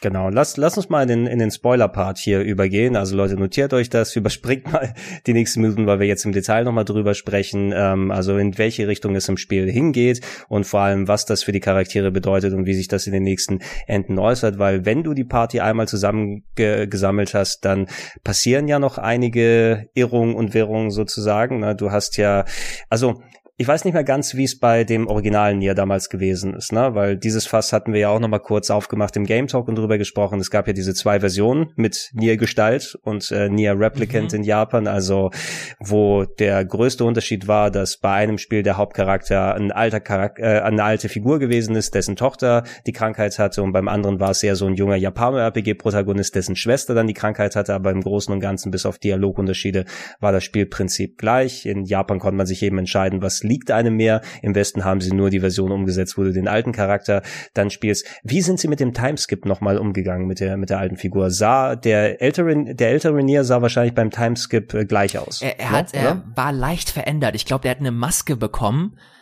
Ah, oder die Augenbinde. Ja, dann, genau, ne? genau. Der hat eine Augenbinde und dazu, glaube ich, noch so eine, so eine leichte halbe Maske, die sein Gesicht so halb verdeckt hat. Auf jeden Fall hat er sich leicht verändert, aber nicht so stark, wie wir es mit dem jungen Nier gesehen haben. Mhm. Ähm, es gibt einen Punkt im Spiel eben, wo du quasi denkst, du arbeitest dich auf den Höhepunkt zu und jetzt geht's gleich los und äh, wir werden ähm, äh, dann die ja den den Shadow Lord besiegen, weil das ist ja der der große Antagonist des Spieles, wie sich herausstellt, ähm, dass äh, es wohl der Herrscher über die Schatten ist und das Besiegen des Shadow Lords wohl ähm, einem eine Heilung für die Black Scroll geben kann und ich muss noch mal gucken, weil jetzt äh, was zu welchem Punkt ist dann quasi der der der Umschnitt gekommen mitbekommen? Was war sozusagen dann der, der Fight, mit dem es dann diese Pause gegeben hat? Weil da gab es ja dieses große Duell in der, ähm, in der Bibliothek, mhm. ne, wo ich glaube, kein ja auch im Stein eingeschlossen ist genau. und die dann einige Jahre nach einem Heilmittel suchen. Mhm. Das war so die Initialzündung, dass man auf einmal dann, oh, jetzt etliche Jahre später, ne, bei der alten Version vom Nier hatte diese leichte Veränderung. Bei der jungen Version, die wir jetzt Nier Replicant haben, finde ich schön, dass du einen komplett neuen Charakter quasi ja. hast, der gewachsen ist, ne, und ähm, dann nochmal mit mehr Schmackes seine Kombos macht. Aber das war, das war dann dieser, dieser Punkt, wo es dann gewechselt ist, Ganz ne? genau. Okay, und äh, von da an hast du dann so wieder ein bisschen Fetch Quest. Das ist schade, dass du dann den Großteil der Locations eigentlich schon gesehen hast und dann nochmal durch alle Dungeons quasi durch musst in der zweiten Hälfte, um dann, was waren das so komische Schlüssel einzusammeln in jeder genau, Location? Genau, also no? irgendwann bekommst du, du, du machst halt, äh, du machst halt wieder so ein paar Quests. Du musst, glaube ich, in die Neben, in die, in die äh, Nebenstadt muss da irgendwas, ähm, muss da eine, eine Handelsroute irgendwie etablieren, damit du dann auch wieder endlich äh, Fast Travel machen kannst, äh, Schnellreisen. Und mhm. wenn du das irgendwann gemacht hast, kommt Popola zu dir und sagt, ey, es gibt übrigens einen neuen Hinweis und dieser Hinweis, der befindet sich genau in diesem einen heiligen Turm, den du schon mal besucht hast. Und da bekommen wir halt auch das erste Mal die andere Perspektive von, von Gretel ist das oder Hänsel, ich weiß nicht mehr, ein von beiden auf jeden Fall. Mhm. Ähm, und dann stellt sich heraus, dass du halt wirklich äh, ein Tor vor dir hast, das versiegelt ist und äh, das kannst du durchbrechen, indem du einen Schlüssel ähm, findest. Dieser Schlüssel, stellt sich aber heraus, ist äh, aufgeteilt in fünf, in fünf Stücken. Und diese Stücke, die Natürlich. sind halt äh, aufgeteilt in den verschiedensten Regionen. Du findest einen in der Wüste, im Wald, in der äh, äh, Mac-Welt und so weiter und so fort. Und die sammelst du ein, bis du dann halt wirklich alle zusammen hast und dann zum eigentlichen Fight kommst. Ja, das, das Spannendste war, fand ich durch den Timeskip da. Also ich fand es jetzt zwar nicht primär cool gelöst, dass du so gut wie gar keine neuen Locations mehr gesehen hast, sondern ältere wurden eher erweitert. Mhm. Aber zumindest gab es ein paar Gegenden, die ich gerne wieder besuchen möchte. Die Wüstenlocation mit ihrem abgedrehten Design und dieser ganz eigenen Kultur, yeah. mit ihren wie viel Tausenden von Gesetzen, die Geil. sie da haben, ähm, dass ich den äh, Prinzen da besuche, den man ähm, aus der äh, Pyramide rettet, dann im ersten Part des Spieles und äh, der sich vor allem mit, äh, wie ist nochmal das Mädel, mit dem er dann Boah, äh, zusammengekommen das, ist? Du mich, was ist eine gute Frage. Ich erinnere mich leider nicht von, mehr. Von, von, ja, von, von der du das Gesicht natürlich nie zu sehen bekommst, aber die dir trotzdem ans Herz mhm. wächst. Da war ich schon gespannt darauf, wieder hinzusehen und zu schauen, wie das nach, nach fünf Jahren so geworden ist. Ja, ja. definitiv. Und also das ist auch einer, das sind so die Momente, auf die, auf die man sich halt freut, wenn man Nier-Fan ist und dann das neue Remake spielt. Du willst halt diese bestimmten Momente wiedersehen. Du willst halt die, diese Hochzeit sehen in der Wüstenstadt, äh, wo sich der Prinz und die Prinzessin vermählen und dann diese kleine, diese kleine Zeremonie mit dem, mit dem Konfetti und der mhm. Musik. Das sind so alles so kleine Magic Moments, die sich einspielen. Ähm, ich finde das eigentlich gar nicht so schlecht, dass sie das jetzt nicht großartig äh, neue Setpieces inszeniert haben, sondern diese Setpieces, die du hast, die schon interessant sind, halt einfach mit noch ein paar mehr Farben versehen haben. Genau, wenn ich diesen Part nur nicht hätte, dann ja. mal vier oder vier oder fünf Mal spielen müssen für die ganzen für die ganzen Enden. Ähm, wie gesagt, der allererste Dungeon, in dem man aufsteigt, das musst du ja bei einem Durchlauf schon mehrfach machen. Und ich bin bestimmt bei einem Dutzend gewesen, mindestens mit allen Durchläufen. Und das muss ich nicht unbedingt haben, da aber man macht es, weil das Spiel einen so sehr mitnimmt. Jedenfalls, wenn du dann nach und nach dann wieder die Locations abgrast, das Team kommt wieder zusammen. Also Grimoire weiß, Keine und Emil sind wieder gemeinsam mit dir unterwegs. Du sammelst diese Schlüssel Schlüssel ein. Ähm, ich glaube, ich habe kurz vergessen zu sagen, natürlich auch einer der Faktoren ist es, dass äh, Jona, das Kind oder die Schwester hier ja. bei Replicant in dem Fall, die wurde ja auch jetzt richtig entführt ne, und ähm, verweilt dann in diesem Turm. Also wartet nicht nur die Heilung auf einen dann, sondern auch äh, die Tochter oder die, die Schwester an sich. Hat man das erstmal dann ähm, quasi aufgelöst und hat den Zugang zu diesem Turm gefunden, der sich direkt an der Location befindet, wo du das erste Mal die, die ähm, Hänsel und Gretel da bekämpft hast. Fang dann so ein bisschen die, die Truth Revelations und die Drops dann anzufangen, weil dann kommen auf einmal Devola und Popola und greifen dich an. Sagst, was stimmt. ist denn hier passiert? Ja. Und das ist so der erste Moment, wo du dir denkst, okay, jetzt äh, jetzt wird's interessant, weil das Spiel halt jetzt so richtig anfängt mit den äh, mit deinen Erwartungen zu spielen, alles auf den Kopf zu stellen, weil wie wir es anfangs erwähnt haben, Devola und Popola sind eigentlich deine engsten Verbündeten in dem Spiel und jetzt äh, stellt sich heraus, ja, da gibt es noch eine, eine ganz andere Facette des Spiels, die wir noch gar nicht gesehen haben und jetzt langsam aber sicher anfangen kennenzulernen. Genau, also korrigier mich, wenn ich jetzt falsch liege. Also die Erkenntnisse, man hört es dann x-fach natürlich, aber ab dem zweiten Mal habe ich angefangen, die Cutscene zu überspringen. Also habe ich es nur, nur einmal dann nochmal gesehen und ich musste mich natürlich wieder nach zehn plus Jahren jetzt, äh, wo ich das, das Remaster gespielt habe, wieder dann eingewöhnen. Grundsätzlich ist ja so diese ganzen Schatten, die herumlaufen auf der Erde. Mhm. Ne? Das, was wir am Anfang des Spieles gesehen haben, diese Endzeitwelt, wo diese Schatten nochmal rumgelaufen sind, das ist quasi die, ja, soll quasi die Erde darstellen, so wie wir es kennen, ja. die nach nach einer Plage, die übrigens ausgelöst wurde in einem der alternativen Enden von Drakengard 2. Echt? äh, checkt da gerne die Cutscene, denn ja, das Spin-off basiert auf einem optionalen Ende, ich glaube Ende Nummer 5 oder so, Ending E von Drakengard 2 okay. ist dann ähm, der, die, der, die Voraussetzung davon, denn da äh, sieht man ähm, eine große gottartige Gestalt, ähm, reist durch ein Dimensionstor ähm, zur Erde. Ne? Das in Drakengard findet in einer anderen Fantasy-Welt statt und da sieht man, dass diese gottartige Kreatur auf die Erde kommt und die wird dann ähm, von äh, Düsenjets abgeschossen, ne? weil, oh, hier, natürlich, die Amerikaner müssen mal wieder zeigen, mhm. wie es richtig funktioniert, aber dieses Abschießen der Kreatur bewirkt einen Ascheregen und äh, dieser Ascheregen löst die Plage aus, die ähm, fast die gesamte Menschheit auslöscht. Ne? Und das setzt die äh, Sachen in Gang, die dann in Nier passieren. Und das Ding ist, ist diese Schatten, die wir hier sehen. Die Schatten sind eigentlich nicht die Gegner, sondern die Schatten sind die Menschen die äh, quasi sich äh, über die ähm, ja über die ganzen Jahrtausende, die das äh, seit dem ähm, Manifestieren der Plage dann gedauert hat, quasi so evolviert sind in diese Form. Ja, eigentlich hat die Menschheit geplant, weil ihre Körper dann kaputt gegangen sind, alternative, alternative Körper für sich zu bauen, künstliche mhm. Körper, um dann ihre Essenz, ihre Seele sozusagen da einzupflanzen. Aber es gab wohl ein Problem, diese Körper, die gebaut wurden durch das, war es Projektgestalt? Ich glaube, so Projekt hieß es. Gestalt, ne? Das ja. sieht man ja. Ja, das sieht man ja in den ganzen Logs und den ganzen, ähm, gerade wenn du dann diese ganzen Wissenschaftsgeschichten rund um Emil die auch nochmal mhm. reinziehst, was du dann nachher erfahren kannst, da kriegst du immer mehr Details dann drumherum zu sehen. Dieses Projekt Gestalt sollte eben äh, neue Körper für die Menschen schaffen, die dann ihre Essenz dann reinpacken können, aber auf einmal haben diese Körper dann selbst quasi ein Bewusstsein bekommen und die ähm, Menschen hatten keinen Platz mehr und aus ihnen wurde im schlimmsten Fall der Schatten, der jetzt dann ruhelos, ohne Sinn und Verstand durch die Landen zieht und alles angreift und eigentlich sind die Charaktere, die wir spielen, ja, seelenlose Roboter klingt jetzt wahrscheinlich ein bisschen harsh, aber wir sind eigentlich leere Hüllen, die ähm, dazu gedacht waren, die Menschheit wieder aufleben zu lassen. Aber jetzt sind wir da und nehmen den Platz ein. We are the bad guys. Eigentlich, ne? Vor, ey, wie, wie hart war das, ne? Vor allem, weil du dann auch ähm, die andere Perspektive im zweiten Durchlauf ge gesehen hast, ne? Also solche yeah. Leute wie Hänsel und Gretel mit den Bossen, die haben dann auch schon gezeigt, hey, wir versuchen unseren Auftrag nur zu erreichen und oh Gott, hoffentlich überleben wir das.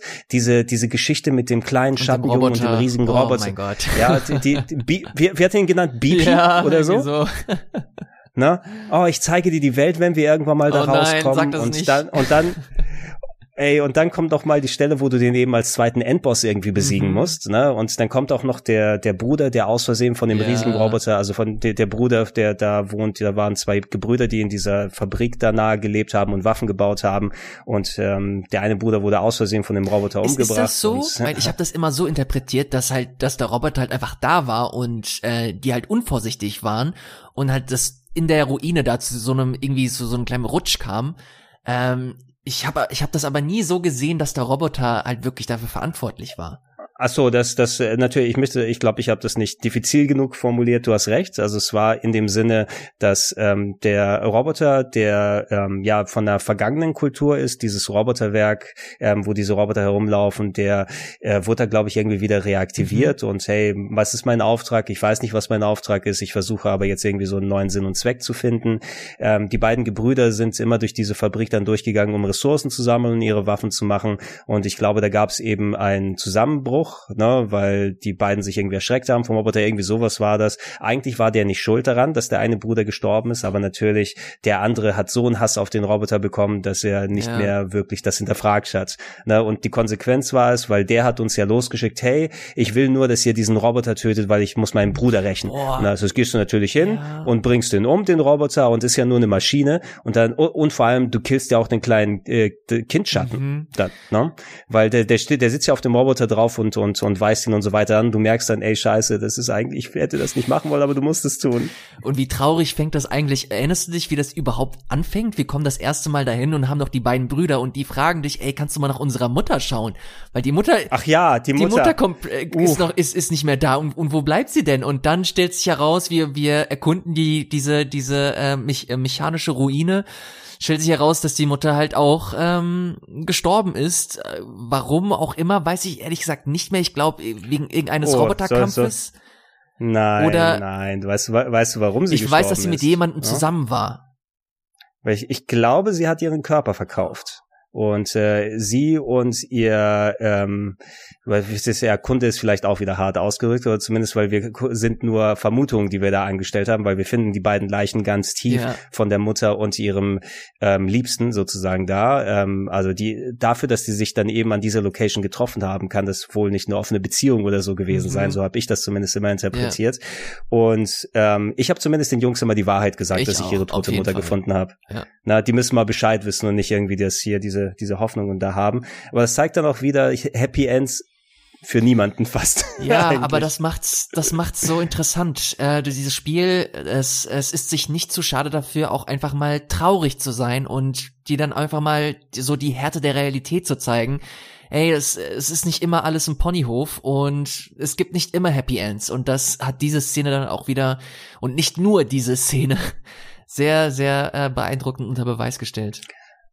Nein, ähm, die, die Backstory von Kanye, wenn man dann nach und nach immer weiter über sie erfährt, ne, dass sie wie eine Aussätzige behandelt wurde in der Airy, glaube ich, heißt eben diese mhm. Location mit dem, mit der Bergschlucht, ähm, ähm, unter anderem aus dem Grund, ähm, das siehst du ja auch später in den Logs, ähm, das, glaube ich, wird auch mittlerweile in den Charakterprofilen gesagt, also kann man es, glaube ich, nicht direkt als Spoiler gelten lassen, auch wenn wir im Spoiler-Part sind, aber sie ist äh, intersex, mhm. ne? also dass, dass äh, sie beidgeschlechtlich sozusagen ist und äh, dadurch ähm, ja in, in ihrer Gesellschaft kein gutes Ansehen hatte. Sie wird auch von ihrer Großmutter, die glaube ich nicht ihre leibliche Großmutter ja. ist, aber die sie quasi unter ihre Fittich genommen hat, dann dann aufgezogen und musste ein ganz hartes äh, Leben dann ähm, als als Kind haben, ne? weil sie von allen gemobbt wurde und niemand mit ihr was zu tun haben wollte und sie einfach versucht hat, einen Platz in der Welt zu finden. Und das einzige, was sie quasi am Leben gehalten hat, ist äh, was was Positives zu finden und vor allem mit ihrer Großmutter dann zu leben. Und dann, bam, riesiges Monster, Großmutter tot und äh, Kaine bekommt Körperteile abgerissen mhm. und wird mit einem Monster fusioniert. Scheiße. Scheiße indeed. Und das, äh, damit fängt's an, äh, dass du halt ein bisschen mehr über Keine kennenlernst. Diese ganzen, diese ganzen Story-Details, die du gerade genannt hast, die bekommst du, glaube ich, auch erst nach dem ersten richtigen Durchspielen richtig mit. Ja, genau. Da hast du diese Text-Adventure-Passage ja. direkt zum Anfang des zweiten Mals, glaube ich. Genau. Und da äh, fängt dann auch an, dass du kapierst, ey, was ist da eigentlich, was ist da eigentlich los? Und da siehst du dann auch, wie, wie interessant und wie tief dieser Charakter eigentlich geht, weil, wie gesagt, auf dem ersten Blick sieht man äh, diese, ähm, diese Figur und man sieht eine, eine schlüpfrige, eine schlüpfrige Frau und keine Ahnung, so typisch japanisch, sehr, sehr sexistisch eigentlich. Aber je länger das Spiel geht, desto mehr verstehst du und weißt du auch, dieses, äh, äh, diese Figur hat sich effektiv dafür entschieden, so auszusehen. Äh, sie hat quasi die Macht über sich selber und sie äh, demonstriert diese Macht auch immer wieder. Und das ist ein signifikanter Unterschied zwischen allen anderen schlüpfrigen japanischen äh, Figuren, die du da draußen siehst. Das fand ich so geil, weil ich das das erste Mal so wirklich erlebt habe, dass so eine Figur so sich selbst owned einfach und einfach ne, ein Statement äh, macht äh, Grimoire Weiß macht sie auch immer wieder darüber, macht sich immer wieder mhm. darüber lustig. Er zieh dir mal was an. So halt die Fresse, ich will so aussehen. Punkt. You hussy. Ja. Dann. Und das ist der Unterschied, finde ich, bei einem Charakter wie Kanye und einem Charakter wie Bayonetta. Ja. No? Weil Bayonetta, finde ich, ist immer so dieses Totschlagargument. Ne? Sie spielt bewusst mit ihrer Sexualität, ne? dann ja, und wird immer in diese engen Outfits und dann die komischen Posen, wo die Kameras in Slow Motion direkt an äh, ihre besten Stücke sozusagen rangehen, weil sie so der Art, die Art von Charakter ist. Aber ich finde, gerade wenn du mal siehst, wie vernünftig eine Figur, die Sexualität nach außen ausstrahlt, aus vernünftiger Motivation dann umgesetzt werden kann in einem Spiel, wirkt sowas wie Bayonetta wie Kindergeburtstag auf mich. Definitiv. Ähm, das äh, attestiert auch Yokotaro so ein gewisses Fingerspitzengefühl, auch wenn er selber in, in Interviews sagt, ja, ich, ich meine, meine Hauptfiguren sehen halt so aus, weil ich ähm, schöne Frauen attraktiv finde. Ist halt gut. Zu, zu, ja, Zugeständnis, ich habe über Kojima gerantet, natürlich kann man über Yoko Taro ja. in gewissem Maße das auch sagen, weil ähm, diese ganz, also das Design von 2B und A2 und den ganzen äh, Robotern aus Nier Automata kommen nicht von ungefähr, dass die alle wie Sexbots aussehen. Ja, es ist halt, ist halt ein lames Statement, aber trotzdem finde ich es dann doch gut, dass zumindest ähm, in den Details und in der Ausarbeitung der Figuren halt trotzdem ein bisschen mehr steckt als einfach nur, ich finde, äh, ich finde die hot. Und das macht's für mich dann aus. Macht's nicht besser, aber ähm, ich find's gut, dass da zumindest die Extrameile gegangen wird, um das halt nicht oberflächlich wirken zu lassen, weil sonst wäre ein signifikanter Teil des Spiels für mich eigentlich mega lame gewesen. Sie, sie ist wesentlich besser charakterisiert als viele Main Character in anderen Games, muss ja, man einfach sagen. Ne? Und ähm, alleine dafür, dass es eben nicht der, der Standard spielbare Charakter ist, dass da so viel an Investments reingeht und vor allem auch den Wandel, den sie nach und nach macht, weil ich meine, die eigentlich ist ihre Mission, den diesen äh, das riesige Schattenmonster zu besiegen, das ihre Großmutter auf dem Gewissen mhm. hat. Das erledigst du ja vergleichsweise schnell, ne? Und dann musst du sie trotzdem wieder quasi ähm, zurückholen, weil dann sagst du, hey, meine Mission ist erledigt, jetzt kann ich loslassen und so weiter. Aber du kannst sie mit Grimoire Weiß davon zu überzeugen, dich ähm, deiner Mission dann quasi anzuschließen und einen neuen Sinn und Zweck im Leben zu finden. Und äh, diese, diese Motivation mitzubekommen, diesen Wandel in ihr, wie sich das auch im späteren Spiele dann äußert, als der Hauptcharakter mal die Motivation verliert und dann von Kanye und Emil quasi wieder rangeholt mhm. werden muss, ne, die die andere Position eingenommen ja. haben. Da haben sie sehr, sehr schön mit der Gruppendynamik dargespielt. Ähm, in dem Zusammenhang, Emil Oh Mann, ein, der tut mir immer so leid, der arme Junge. Ne? Nicht nur die Krankheit, im Grunde was wir herausgefunden ist es ja, dass er eigentlich eine Waffe mhm. ist, ne, die gebaut wurde, äh, ja, gebaut wurde in Anführungsstrichen oder zumindest äh, Genexperimente. Er ist, ähm, wir haben diese ganzen Sequenzen, die wir später aus dem Labor mitbekommen, auch in Text Adventure Art erzählt, ne, wie er und seine Schwester, wobei ich nicht glaube, dass es seine leibliche Schwester ist, sondern eines der Kinder, mit denen er da aufgezogen wurde in diesem Labor, an denen Experimente fortgeführt werden, aus denen dann lebende Waffen werden sollen. Und eine dieser Konsequenzen ist es eben, dass Emil diese Fähigkeit hat, mit dem versteinerten Blick. Und an irgendeiner Stelle musstest du ja auch, wenn du tiefer ins Labor eingedrungen bist, ähm, gegen die ähm, ja mutierten Reste seiner Schwester sozusagen kämpfen, die dich als Boss angreifen. Yes, das ist auch ein geiler Kampf, fand ich. Weil das auch nochmal so diese Bullet Hell Mechanik äh, eine Stufe weiter getrieben hat, zu dem Moment auf jeden Fall. Ähm, mochte ich sehr gerne, habe ich sehr, sehr positiv in Erinnerung. Auch die, die Szene danach, äh, die dann halt eigentlich kommt, weil das ist dann einer der, der Schlüsselmomente des Spiels eigentlich, die Transformation von, von Emil. Ja, Genau, ne, also das und dafür, dass du eigentlich, wenn du ihn siehst, dann denkst du, oh, das ist bestimmt irgendwie so ein krasser Charakter und durchgeknallt, aber dass du diese verletzliche Seele dann immer dann durchscheinen mhm. siehst, ne, und er trotzdem aber ein ähm, sehr fähiger Charakter ist und ähm, also sowohl Kanye und ähm, Emil beteiligen sich ja immer dann an den Kämpfen, wenn man unterwegs ist mit den beiden. Die sind schon ein signifikanter Faktor, die halten sich nicht zurück. Ja. Ne?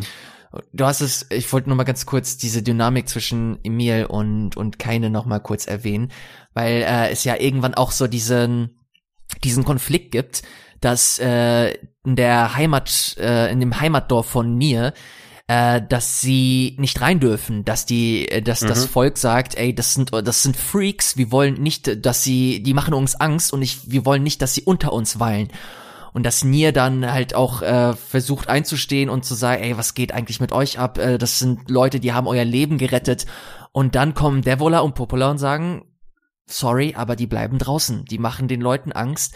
Und was dann passiert, das fand ich halt auch so geil, dass zum Beispiel jetzt so ein, so ein äh, Nier dann auch meint, ey, scheiß drauf, ich komme jetzt mit euch raus und ich bleib mit euch draußen. Und dann kommt so ein Emil und meint, ey, das kannst du nicht riskieren. Was, stell dir vor, du wirst krank oder du, du bekommst eine Erkältung. Äh, schlaf bitte in deinem Bett. Und dann sehen wir, und dann sehen wir so eine Sequenz, wie, wie äh, Keine und Emil am, am Lagerfeuer sitzen und sich halt von ihren Träumen erzählen und sagen, ey, du hilfst mir, ich helfe dir. Und dann fangen wir an zu leben.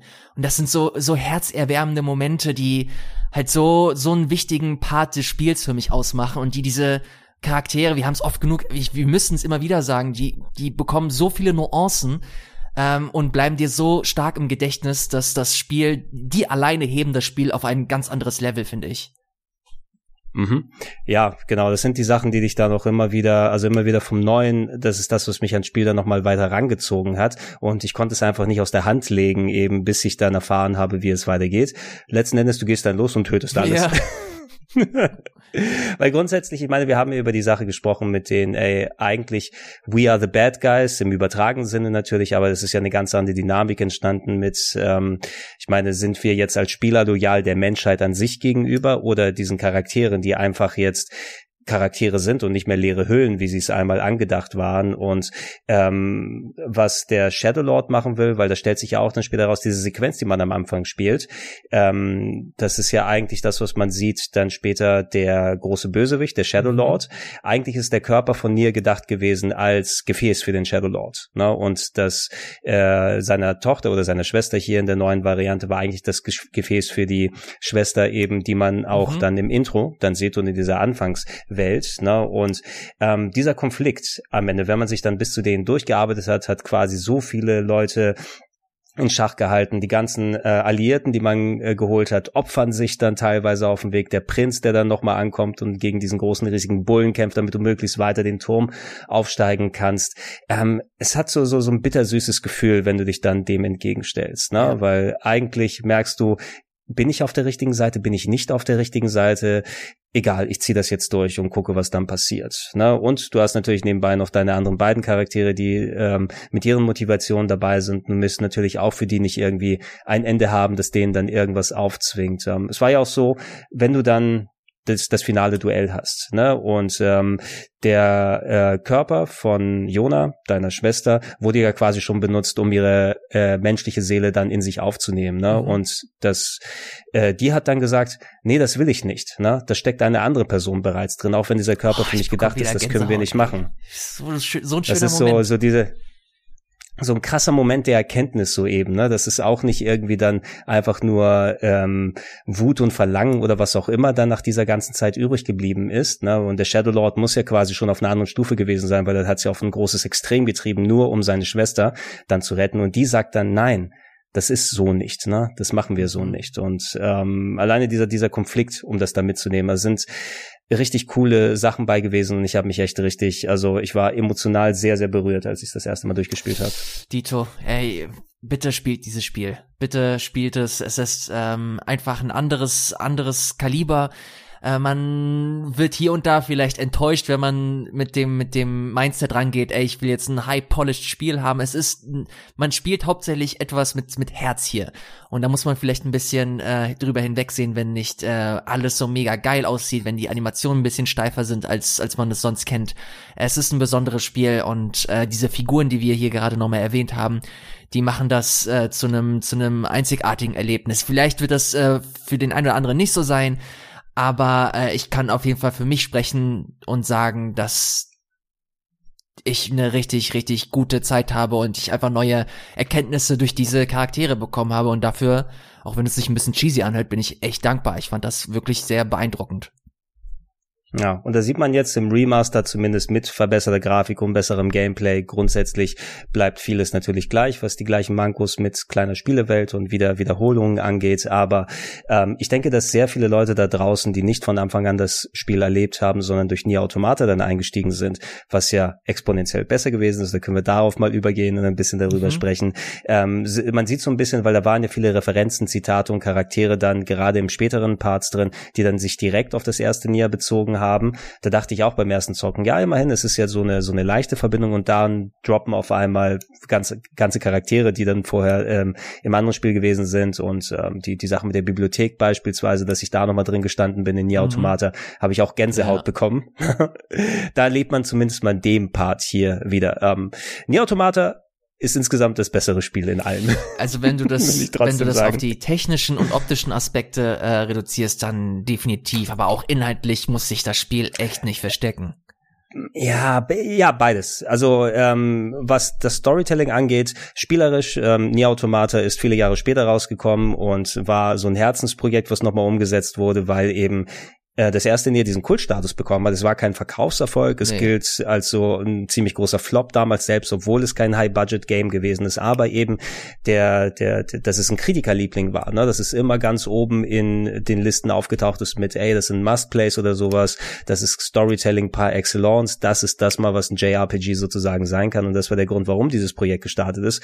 Wo wir das Glück hatten, ist A, dass Yokotaro wohl eine Storyline gefunden hat, die daran anknüpfen kann und ich finde auf andere Art das noch nochmal mhm. umgesetzt hat mit mindestens ebenso interessanten Charakteren, die dann so kryptische Namen wie ähm, To Be mhm. und äh, S9 und A2 und so weiter haben. Oder ähm, an Pascal kannst du dich doch noch erinnern, ne? Äh, natürlich, ja, der der große der große Philosoph. der Philosoph Pascal, ja, von den Roboterrebellen. Ach, den oh, habe ich auch so ins ey, Herz geschlossen. Ist ey. Aber auch so tragisch, wenn man sich das nochmal vor Augen führt, was da so alles passiert. Also, aber äh, ich finde dadurch, dass du äh, Platinum Games als Gameplay-Umsetzer sozusagen mit dabei hattest, ne, die dann einfach ein richtig schönes Action-RPG-Gameplay dann draufgepackt haben. Und ich fand übrigens auch ganz clever für die Leute, die sich dann nicht ins Gameplay dann fallen lassen wollen, sondern nur das Storytelling erleben wollen, dieses Auto-Battle. Hast du es mal probiert? Das Spiel von alleine Nee, kämpft? tatsächlich nicht. Aber ich habe äh, nicht nur du hast davon äh, geschwärmt, auch ein paar andere englische Seiten habe ich auch äh, mitbekommen, dass die da echt drauf abfahren, dass das halt halbwegs gut funktioniert.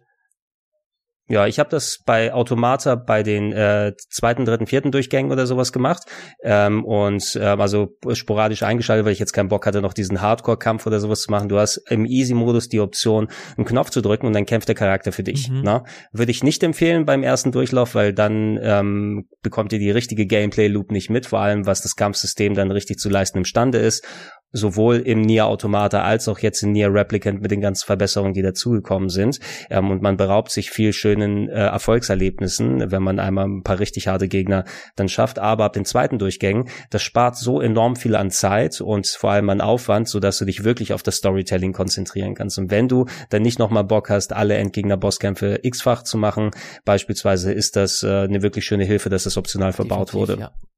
In beide Sachen. Ähm, wie hast du Nier Automata dann, ähm, also dass du überhaupt jetzt mal kommt, wie hast du diese Nachricht aufgenommen und ähm, hast du dich mindestens genauso da reinfallen lassen wie ins erste Ich erinnere mich noch richtig, richtig gut daran, als das angekündigt wurde auf der E3-Pressekonferenz von äh, Square Enix im Jahr, wann war das, ey, 2004? 15 oder so oder oder 14. 14, 15, ja 14, 15 irgendwas. Ich bin, ich habe Freudensprünge gemacht, weil ich nicht damit gerechnet habe. Ich erinnere mich auch, dass das nur so ein Schriftzug war, so The Next Near Project oder so, aber das hat für mich schon gereicht. Und ich erinnere mich, als wir, dass wir das auch das allererste Mal in der Sendung hatten. Das war bei New Game Plus, wenn ich mich nicht irre. Oh ja. Äh, ich habe die Special Edition unboxed. Genau. Und Gregor, Wirt und ich, ja, wir, wir haben dann die Demo angespielt. Und die Demo ist quasi so der Anfang des Spiels. Und ich weiß nicht, ob du dich daran erinnerst, aber der Anfang ist halt der absolute Burner. Das ist halt so direkt Ey, diese, diese, diese äh, Flugmission, wo du halt so ein richtig fettes Monster, also wirklich riesengroßes mhm. Vieh bekämpfst. Und dazu gibt es noch diverse Bullet Hell Einlagen. Dann fliegst du in einem anderen Setpiece und boom, boom, boom, bam, bam, bam. Und dann fliegt alles in die Luft. Alles, alles ist, alles ist tot. Alle sind traurig, aber dann doch irgendwie nicht. Ja, ich fand es war eine tolle Demo, vor allem weil der Anfang des Spieles ja auch ähnlich so eine, ah, man kann es vielleicht mit so der Demo von Metal Gear Solid 2 vergleichen, ne, die für mich als eine der besten gilt, weil du da dieses Ta Tanker-Kapitel mhm. spielst mit Solid Snake, ne, die in sich abgeschlossen auch so funktioniert. Und so finde ich funktioniert auch die äh, Demo von Nier Automata zumindest. Alleine, dass du einen richtigen 2D-Shooter-Part am Anfang hattest, ne, wo ja. das angedeutet wurde immer mit Bullet Hell, aber jetzt hast du einen richtigen 2D-Part, wenn die ganzen ähm, Schiffe anfliegen und du, ich glaube, du als Einzige irgendwie übrig bleibst, du und 9S, mhm. Ne? Bis ihr dann landet. Allein das ist, ist fast schon wie so ein Dreamcast-Shooter gewesen mit den Perspektiven und yeah. dem Gameplay. Äh, und dann kommst du eben an und siehst, ey, in Third Person funktioniert das mindestens genauso geil und diese, dieses riesige, was war das, so eine Öl Bohrplattform, yeah. die zu einem Riesenroboter geworden ist, den du dann anfängst zu bekämpfen. Plattform gewesen es, es hat, auch wenn du vielleicht sagen kannst, okay, an Farben ist es jetzt nicht besonders äh, überbordend, es hat ja schon seinen gewissen äh, dezenten Stil, viel in so schwarz-weiß und beige-Tönen oder so gehalten, aber das ist auch der Spiel, äh, der, der Stil des mhm. Spieles. Und ich finde, das sah so geil aus, es hat sich top gespielt, das Storytelling war innerhalb dieser kleinen Sequenz und Points. Und ich war mehr als genug gehypt zu sehen, wo das hingeht auf einmal. Und wenn du dann das richtige Spiel gespielt hast und siehst, wie es weitergeht, auf einmal ist man in einer Station auf dem Mond und dann musst du erstmal dein Betriebssystem mhm. richtig ein einstellen, respektive dein Menü, wo du auch mit deinem echten Menü Punkte einstellen kannst und da auch einen Punkt zur Selbstzerstörung findest, den du einfach aktivierst und das Spiel Hast ist du das einmal gemacht? Äh, ja, ich glaube, da, da schaltest ne? du auch ein, ein Ende frei, oder? Kann das sein? Es gilt als eines der Enden, ja. wenn ich mich nicht irre, wenn du das machst. Oder zumindest ein äh, Achievement mhm. müsste damit ähm, bei rumkommen. Ja, die, die Geschichte von ähm, Nier Automata spielt nochmal etliche tausend Jahre, tausende von Jahre später. Und die Situation ist ein bisschen andere. Man erkennt, glaube ich, die Welt so, wie sie ist, nicht wieder, sondern wir befinden uns in einem großen Kampf ähm, der Menschheit gegen ähm, die, wie war das, die Roboterkultur, oder? Ne? Ja. So ein zentrales äh, Robotergehirn ähm, äh, ist quasi der, der lenkt die Geschicke des, des Roboterheeres und die Menschheit hat dafür Kampfroboter selber gebaut. Die hat sich versteckt im Untergrund, weil der äh, Planet so kaputt Ja, auf ist dem und Mond, oder? Dann Kann das überbordet. War das das die auf der, ich weiß, die Station war auf dem Mond, aber die Menschheit soll, glaube ich, teilweise auf dem Mond und auch unter Ah, der Erde okay, verteilt sein. ja. Jedenfalls, wir sehen die Menschen nicht. Die einzigen, die unterwegs sind, sind deren Avatare, quasi diese gebauten Kampfroboter.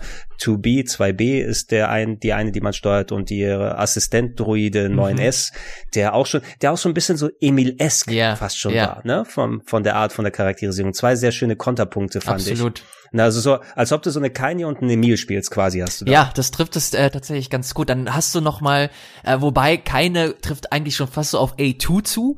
Äh, A2 Ja, schon ist eher. eigentlich Du- auch ist ein neuer Charakter, der dann auch noch mal später eingeführt wird. Auch eine ähm, ein Lady Cyborg eigentlich, der äh, oder die sehr ja sehr derb ist und halt auch ein, absolutes Kampfmonster ist. Also mit dem mit dem Charakter habe ich mit Abstand am meisten Spaß gehabt, was so Kampfstile anging. Äh, ja, absolut. Auch wieder eine andere Seite der Medaille. Dadurch, dass du eben diese Squad an Kampfrobotern hast, die natürlich, das haben wir vorhin schon mal erwähnt, ja, man kann Yokotaro nicht von dann dieser, diesen typischen Japano-Tropes dann freisprechen, die bewusst dann so sexy designt sind, sondern sicher auch dieses komische Achievement, das man bekommt, wenn man Ah, versucht, ihr ja. den Rock hochzuschauen. Nee, nee. Das hätte, das hätte man sich wirklich sparen können, da, mein lieber Kollege. Äh, aber grundsätzlich äh, an sich eben, ähm, also dadurch, dass man jetzt hier ähm, auch eigentlich keine Menschen hat, die man spielt, ne, sondern eben Maschinen, die gegen andere Maschinen antreten, ne, und wo du auch merkst auf einmal innerhalb der Welt, okay, du wirst von einer Kampfmission in die nächste geschickt, du erk- erkundest diese Welt, du hast so kleine Camps, wo du dich so ein bisschen aufleveln kannst. Es hatte so einen gewissen Sandbox-Charakter, der finde ich viel besser rüberkam als beim Mhm. ersten Nier. Das war ja eher so segmentiert, aber hier hattest du ja deine Location und diese verschiedenen Abzweigungen, die du nehmen kannst und nach und nach diese Welt zu erkunden, zu erfahren, was eigentlich hinter dieser Story ist und vor allem, dass du auch mal die andere Perspektive bekommst mit den Roboterrebellen, deren Anführer Pascal Ja. ist, der Roboter, der sich losgesagt hat vom Krieg und versucht einfach nur in Frieden zu leben mit seiner kleinen Kommune ne, und für die man auch dann Aufträge annimmt. Also ähm, das war so eine schöne, so eine greifbare Welt mit dem guten Storytelling, mit der guten Charakterisierung, wie sie ähm, Yoko Taro schon an den Tag gelegt hatte beim ersten Nier und auch mit mit vielen schönen Revelations, die da wieder Ja. gewesen sind. Erinnerst, ey, erinnerst du dich an den Freizeitpark, wenn du das erste Mal da reinkommst? Ja, Boah, alter Mann, und wenn die Musik da ein, einspielt, meine Güte, meine Herren, war das, war das besonders. Das ist wirklich, das Spiel zeichnet sich dafür, äh, dafür aus, dass das halt echt ein Magic Moment nach den anderen hat. Ähm, also ich, ich hab, ich hab ehrlich gesagt sofort wieder Bock, Nie Automata zu spielen. Das ist viel zu lange her. 2017 das letzte Mal gespielt. Ey, ganz ehrlich, wenn er jetzt nicht nochmal geplant ist, dass sie nochmal extra was machen für einen PS5 Remaster, aber ich habe es ja mittlerweile auf der PS5 hier Mhm. drauf, ähm, dadurch, das müsste doch richtig geil aussehen da, Ey, ich oder? hoffe es. Ich weiß nur, dass es In 4K und allem drum und dran. große Probleme mit dem Steam-Port gab, dass das halt stellenweise grauenhaft äh, lief auf dem PC. Auf den Konsolen hast du ja nie äh, großartige, also ich hatte zumindest keine großartigen Probleme. Ähm, ich kann mir das Mhm. ziemlich gut vorstellen. Frage ist natürlich, hast du noch deinen Spielstand bei Nier Automata? Boah, ich hoffe, ich habe es. Es ist auch eins der wenigen, also na, relativ wenigen Spiele. Ich hatte ja die Special Edition dafür, das heißt, ich habe es als Retail Disc. Ich habe es also nicht nur digital irgendwo rumliegen. Aber ich hatte, glaube ich, alles migriert hoffentlich. Ich, check ich das frage mal. nämlich auch, weil der Spielstand auch ein Teil des Spiels eigentlich ist. Ach so, ah, entschuldige, natürlich, ja, ich hätte absehen müssen, worauf du dann hier ist. Und wir gehen auch mal kurz jetzt hier in den Spoiler-Part für Nier Automata, auch wenn das jetzt nicht so ausführlich sein wird wie bei ähm, Nier Replicant, das haben wir einfach nochmal ein bisschen präsenter gerade im Moment. Ähm, das war übrigens ja auch ein Gimmick, was du auch bei Nier Replicant machen kannst. Ne? Bei einem der Mhm. Wirst du ja auch gezwungen, sozusagen deinen Spielstand zu löschen. Nur wenn du deinen richtigen Spielstand löscht, also alles, was du bis dahin erreicht hast, kannst du kein, keine in der Storyline Mhm. retten. So ist das nämlich aufgebaut, dein Ending. Die hat man ja auch hier die Möglichkeit, dann quasi seinen Spielstand aufs Opfer zu setzen, um anderen Leuten bei ihrem Spiel Yeah. zu helfen als Support-Charaktere. Was für eine geile Was auch ein super genialer Kniff Ja. ist. Und dann fängst du halt wirklich an, also der äh, du hast da eine Shoot'em-up-Passage, wo du halt auch die Credits dann irgendwie bekämpfst, wo du den Ja, genau, du wirst ja irgendwie hier, ich stemme mich gegen das Ja. Schicksal und ich balle mich durch die Ja. Credits durch. Ne, die Credits wollen mir das Ende des Spiels aufzwingen. Nein, das und ist dann, es dann noch nicht. schießt du den Namen von Yoko Taro ab, dann gibt es nochmal so ein Konfetti oder so, erinnere ich mich, glaube ich. äh, irgendwie so und äh, diese, diese Credit-Szene oder diese Bullet Hell-Passage, die wird halt irgendwann unschaffbar eigentlich. Aber du kannst halt äh, andere äh, Spieler zu, äh, zu Hilfe ziehen. Und wenn die dabei draufgehen, geht dann gleichzeitig auch der Spielstand verloren. Also die haben vorher ihren Spielstand so in die Cloud geladen, das ist die Idee zumindest dahinter. Und du lädst quasi den Spielstand, damit sie dir helfen. Und währenddessen, es ist äh, zwangsmäßig so, dass diese, dass diese Hilfe irgendwann auch ähm, zerstört wird und wenn sie zerstört wird, wenn sie kaputt geht durch äh, gegnerische Projektile, dann verschwindet auch dieser äh, dieser Spielstand und ist für immer verloren. Und das ist dann am Ende so die Entscheidung, die du auch äh, vor der du gestellt wirst. Du hast es bis hierhin geschafft. Jetzt geh noch mal die letzte Meile, lad deinen Spielstand hoch, hilf anderen Leuten und dafür ist alles, was du bisher dir erarbeitet hast, für immer verloren. Genau, ich weiß nicht, ob ich das äh, per se selbst gemacht hatte oder ob ich ein Backup gemacht habe oder das ausprobiert habe. Ich kann mich zumindest dran erinnern, vielleicht habe ich es mir angeguckt bei anderen Leuten, weil nach all der Arbeit, die ich investiert habe, um all diese Enden Mhm. freizuschalten, mit X-Fach nochmal durchzuspielen, was zum Glück ein bisschen angenehmer durch andere Art von Content ist, der in den späteren Enden mit dabei ist, wirkt ja eher wirklich wie so eine Fortsetzung. Ähm, da war es mir lieber, ey, ich möchte hauptsächlich meinen Progress Ey, hier ich hab behalten. das auch Na, aber ich verstehe, ich verstehe es auch, wenn Leute aber das Opfern gemacht ich habe haben. es richtig dreckig gemacht. Ich habe schön meinen Spielstand im, P äh, PS Plus hochgeladen und in der Backup. Backups, dann habe ich ja. meinen Spielstand äh, geopfert und dann schön wieder runtergeladen über PS Plus. Natürlich, ne? Ähm, da gibt's, ähm, man muss das wahrscheinlich zwangsläufig machen für diese ganzen Achievement-Touren, ne? Natürlich, ja, das äh, kommt ein, dazu. ein, eine, ein, die Platin-Trophäe kriegst du anders nicht, ne? Du musst am Ende deinen Ja, Spielstand opfern. oder wie Sonst- eigentlich angedacht, das komplette Spiel von vorne spielen. Holy shit. Ja. Reden wir da nochmal drüber, wenn du Ending E erspielt hast von äh, Nier Ja, äh, ich bin, Replicant. ich ne? bin done. Also, Ich bin done. Ähm, kurz, um auf die Story dann nochmal einzugehen. Also der Twist, den man sozusagen hier herausfindet, ist, aber das wusste man eigentlich ja schon, wenn man das erste Jahr gespielt hat. Das kommt also ein bisschen anders dann rüber für Leute, die das kannten. Die Menschheit existiert eigentlich gar nicht mehr, Mhm. ne? sondern diese ganzen, der ganze Konflikt ist eigentlich einer, der von alleine weitergetrieben wurde und es gibt grundsätzlich keinen festen Grund äh, dafür. Jetzt müsst ihr ja nochmal genau reingehen, weil es eben jetzt auch schon mal etliche Jahre her ist, dass ich es durchgespielt habe, anders wie bei Nier Replicant, ähm, wer genau der treibende Faktor ist, weil du hattest ja diese beiden Antagonisten auf der anderen Seite mit Adam und Eve, Ach ja, ne, die dann quasi Mann. die die die die Chefs der des, des Roboterhirns Ja, dann irgendwie ja. repräsentiert haben und äh, dann hast du dich denen entgegengestellt und hast dann eben gesehen, dass auch alles in irgendwie in diese komische Schleife dann Mhm. reingepackt wurde, wo immer dieser Konflikt zwischen den Avataren der Menschheit und den Robotern weitergetrieben wurde und ähm, äh, es immer wieder dann so weit war, dass dieses ganze Leid, was wir mitbekommen haben, auch das 9S irgendwie infiziert wird und du den zer- dann Ja. ähm, glaube ich, zerstören muss, bevor er wieder auftaucht. Und dann äh, kriegt es 2B und du musst al- als A2 dann die fehlerhafte, eigentlich fehlerhafte Variante von hier umhergehen, die ein bisschen cooler dann agiert und dann ähm, den Mantel des Hauptcharakters übernimmt. Aber das geht auch alles in schön abgedrehte Richtungen und ähm, inklusive eben der ganzen Zitate und Referenzen und Cameos mit Emil und Devola und Popola, die wieder auftauchen und alles. Das ist schon auch wieder ein richtiges Brett Ja, aber gewesen. vor allem auch so ein, ein Brainfuck irgendwann, weil ich äh, auch irgendwann auch nicht mehr mitgekommen bin, weil ich nicht mehr wusste, okay, wo ist vorne, wo was ist was ist vorne, was ist hinten, wo sind wir jetzt hier nochmal genau?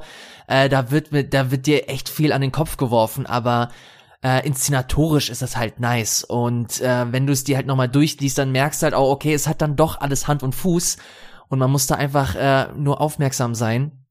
Ich äh, muss auf jeden Fall sagen, dass ich mit Nier Automata äh, nur gute Zeit hatte, hatte aber in der Mitte einen guten Knick, was die Motivation angeht.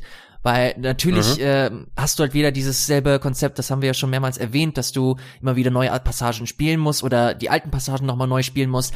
Aber dann kommst du halt zu einem Punkt, wo es halt wirklich weitergeht. Und dann, dann fängst du plötzlich Ja. als Roboter an und, und spielst einen kleinen Roboter und siehst halt die andere Perspektive. Und das finde ich halt so geil, dass die halt immer so diese Sensibilität haben, dir neue Perspektiven zu geben, zu sagen, okay, das ist jetzt die andere Geschichte, das ist die andere Seite, das ist die andere Story. Und du dann halt immer mehr Versatzstücke hast, immer mehr Puzzleteile, die sich am Ende halt zu einem großen Bild zusammensetzen. Und das ist dann mega befriedigend, wenn du halt zu dem Punkt kommst und halt wirklich checkst, was da eigentlich genau abgeht. Mhm. Ja, äh, äh, Nier Automata schafft es besser, einfach Kontext für viele Sachen zu bieten. Ich glaube, selbst der zweite Durchgang ja schon. Du wirst ja wieder gezwungen, nach dem ersten Mal von vorne anzufangen, wo es quasi erstmal, oh, wir haben die Mission der Roboter erfüllt und äh, Ende Gelände und so weiter, auch coole Revelations, aber die coolen kommen natürlich erst später. Du spielst dann ja aber aus der Perspektive von 9S hauptsächlich stimmt. den zweiten, ja, oder? Irre ich mich? Du hast recht. Na? Ja, was für mich zum Beispiel fast schon ausgereicht hat, weil das ja jetzt nicht so viel eigentlich im Storyablauf anders gemacht hat, nur dass du eben den zweiten Charakter, der von der KI kon kontrolliert wurde, jetzt spielst, der das Gameplay dann auch nochmal verändert, aber trotzdem war schon mal ein bisschen was anderes. Ne? Und sobald du bei dem dritten Ende angelangt bist, das ist quasi, als ob du ein komplett neues Spiel anfängst und hast dann mhm. diese Passagen, die du erwähnt hast. Also das hat für mich schon wesentlich besser funktioniert. Und den zweiten Durchgang, den habe ich auch relativ fix durchbekommen. Ich weiß nicht, so fünf, mhm. sechs Stunden oder sowas. Brich die Cutscenes ab, mach auf easy, wenn nötig, baller dich dadurch, mach nicht so viele Sidequests ja. und dann geht das, dann geht das schon irgendwie. Also ich, ich, ich bin im Nachhinein damit zurückgeblieben, ich musste weniger Repetition bei Automata ja. machen, obwohl es viel mehr Enden gegeben hat, weil du dann irgendwann auch die Abzweigung hast, die du mal hier, mal hier nehmen kannst. Klar, ein Guide hilft bei sowas, aber es ist nicht so ähm, auf repetitive Qual wie bei Nier Replicant ja. gemacht. Das hatte aber, glaube ich, auch einfach den Grund, weil es bei Nier Automata auch einfach mehr Content gab, also mehr frischen Content. Bei Replicant war das halt so, dass du die ganzen Sachen einfach neu spielen muss. Und hier und da gab es dann wieder so ein paar kleine äh, Drops, die dir gegeben wurden und bei Nier Automata waren das halt wirklich so Chunks, so die komplett neu waren, sei es äh, neuer spielbarer Charakter oder dann wirklich dann eine neue Perspektive oder wirklich dann auch die Fortsetzung von dem, was du gespielt hast. Da hast du einfach viel mehr frische Elemente drin gehabt und deswegen hat sich das für mich persönlich weniger nach nach Arbeit angefühlt, sondern wirklich, okay, ich ich erlebe hier gerade eine Geschichte, ohne dass ich zu sehr aufgehalten werde, weil das habe ich leider immer mal wieder bei bei dem Hauptnier gehabt. Ja, was ich als Fan des ersten Teils zu schätzen wusste, war eben diese, dieses, dieser einfach der Hype, der sich dann um, um Nier Automata drumherum gebildet hat, ne? Weil es einerseits die guten Teile des ersten Nier schon wieder mitgenommen hat, aber Präsentation und Gameplay auch drin gewesen sind, dafür aber wirklich, also ich meine, es hat sich alleine wie viel, fünf, sechs Millionen Mal verkauft, ist Game of the Year bei einigen geworden und das hat mich schon sehr, sehr gefreut, dass ausgerechnet so ein Spiel dann ähm, ganz andere Games von Square Enix überholt hat. Ich glaube, in in dem Zeitraum hatten sie auch sowas wie, oh, wir haben nochmal neue Star Ocean und solche Geschichten, die rumkommen. Die sind komplett davon überschattet worden. Ja, definitiv. Ähm, ich gucke hier gerade, was die Verkaufszahlen waren. Ich bin hier gerade auf der Seite. Weltweit hat sich nie Automata 5,5, äh, Februar 2021 5,5 Millionen Mal verkauft. Und wer hätte gedacht, mhm. dass sich ein, dass ein Nier-Spiel, so ein, ein Entwickler wie Platinum Games, äh, halt wirklich aus dem Ruin rettet, weil ich weiß nicht, ob du dich daran erinnerst, dass Hideki Kamiya damals ja, stimmt, auch meinte, stimmt. ey, wenn Nier Automata nicht gewesen wäre, ich bin mir nicht sicher, ob es Platinum Games überhaupt noch geben würde. Und diese Aussage von vor, keine Ahnung, 2013, als das Spiel rausgekommen ist, das erste Mal, ähm, verrückt, einfach nur verrückt ja, das, das Scalebound Disaster, ich glaube, mhm. das ist ja im Nachhinein noch viel äh, da drin gesessen. War, das Spiel kam raus 2017 jetzt, also haben sie es ja schon ein bisschen länger in Entwicklung gehabt und ich glaube, das müsste ja ungefähr in die Scalebound-Phase gegangen sein, dass äh, ja in anderen Fällen die T Firma dann versenkt hat und ich bin sehr froh darüber, weil Platinum Games zwar jetzt hm, für mich mittlerweile so ein bisschen den Status von alles, was sie anfassen, ist Gold verloren mhm. haben. Na, also nicht, nicht jedes Spiel, selbst sowas, das dann auf eine gewisse Nische oder äh, dann ähm, Fangemeinde gibt. Astral Chain war zum Beispiel überhaupt nicht meins, ne? wo ich verstehen kann, aber dass es dann entsprechend seine Fans hat. Ähm, aber ich finde neben neben Metal Gear Rising Revengeance ist es äh, das äh, eines am besten spielbarste Game, was Platinum in dem letzten Jahrzehnt rausgebracht haben. Und schön, dass gerade diese Firmen und diese Entwickler dabei gewesen sind. Und ähm, Okabe mit dem Soundtrack, den hatten wir ja auch wieder schon erwähnt, der Character Artist, der ähm, Akihiko Yoshida müsste das gewesen sein. Das ist doch der Final Fantasy 14 Typ, Ach, wenn ich mich nicht okay. irre der das, der das äh, auch äh, mitgemacht hat. Ich check mal kurz. Ja, genau, Final Fantasy 14, Final Fantasy Tactics, Final Fantasy 12 und sowas. Da ist er der Charakterdesigner gewesen und auch das Styling von den Figuren, wie die Charaktere umgesetzt werden. Ey, weißt du was? Ich glaube, ich spiele gleich nochmal den Anfang von Automata, wenn wir jetzt aufgenommen haben, weil ich einfach nochmal Bock drauf habe nach der ganzen Zeit. Und ich äh, bin mir sehr sicher, dass Square Enix sich bewusst sind, was sie jetzt mit dem Nier-Franchise haben. Jetzt, wo erstmal der Replicant draußen ist, ist, glaube ich, jetzt nochmal eine Phase natürlich, wo äh, Luft ist für ein paar Jährchen. Aber ich würde mich schon sehr freuen, dann auf der PS5, auf der Xbox Series X und so weiter, ähm, irgendwann mal Nier 3, Nier, Super Nier, extra oder sowas dann zu bekommen, weil ich glaube, es ist noch nicht auserzählt, das, was äh, Yoko Taro mit dieser Welt anstellen Definitiv. kann. Und das, das wissen die auch. Also allein die Tatsache, dass jetzt äh, Nier ein, ein, ein wichtiger Raid in Final Fantasy 14 geworden ist, Ach ja, stimmt, hast genau, du das, ja. äh, hast du das irgendwie gespielt oder so? Weil das würde mich persönlich halt mega interessieren, bin halt leider überhaupt nicht in Final Fantasy 14 drin und ich weiß, was für ein mega Zeitfresser das einfach ist. Ja, so so weit bin ich leider noch nicht im Final Fantasy 14. Ich bin erst, ich habe es ja im letzten Jahr noch mal sehr ausführlich gespielt und da äh, zumindest es bis zum Ende der des Heavensward Add-ons gebracht und ich habe noch eigentlich zwei weitere Add-ons vor mir. Ich glaube, das kommt ein kleines bisschen später. Dafür habe ich aber ein paar andere Raids gemacht, die von anderen Sachen inspiriert gewesen sind. Ich meine, du hast ja auch ein Final Fantasy 12 Raid Mhm. und sowas da drin. Das habe ich mir auch schon mal aufgespart und äh, ich habe viel Gutes aber über die die Nier Storylines gehört, Ja. die da mit drin verbaut wurden. Final Fantasy äh, 14, echt, wenn du dir es mal äh, genehmigen kannst, ist jetzt die PlayStation 5 Version davon Ich rausgekommen? irgendwas, ich habe irgendwas gelesen, dass das jetzt entweder ist das schon draußen oder es wird sehr bald soweit sein.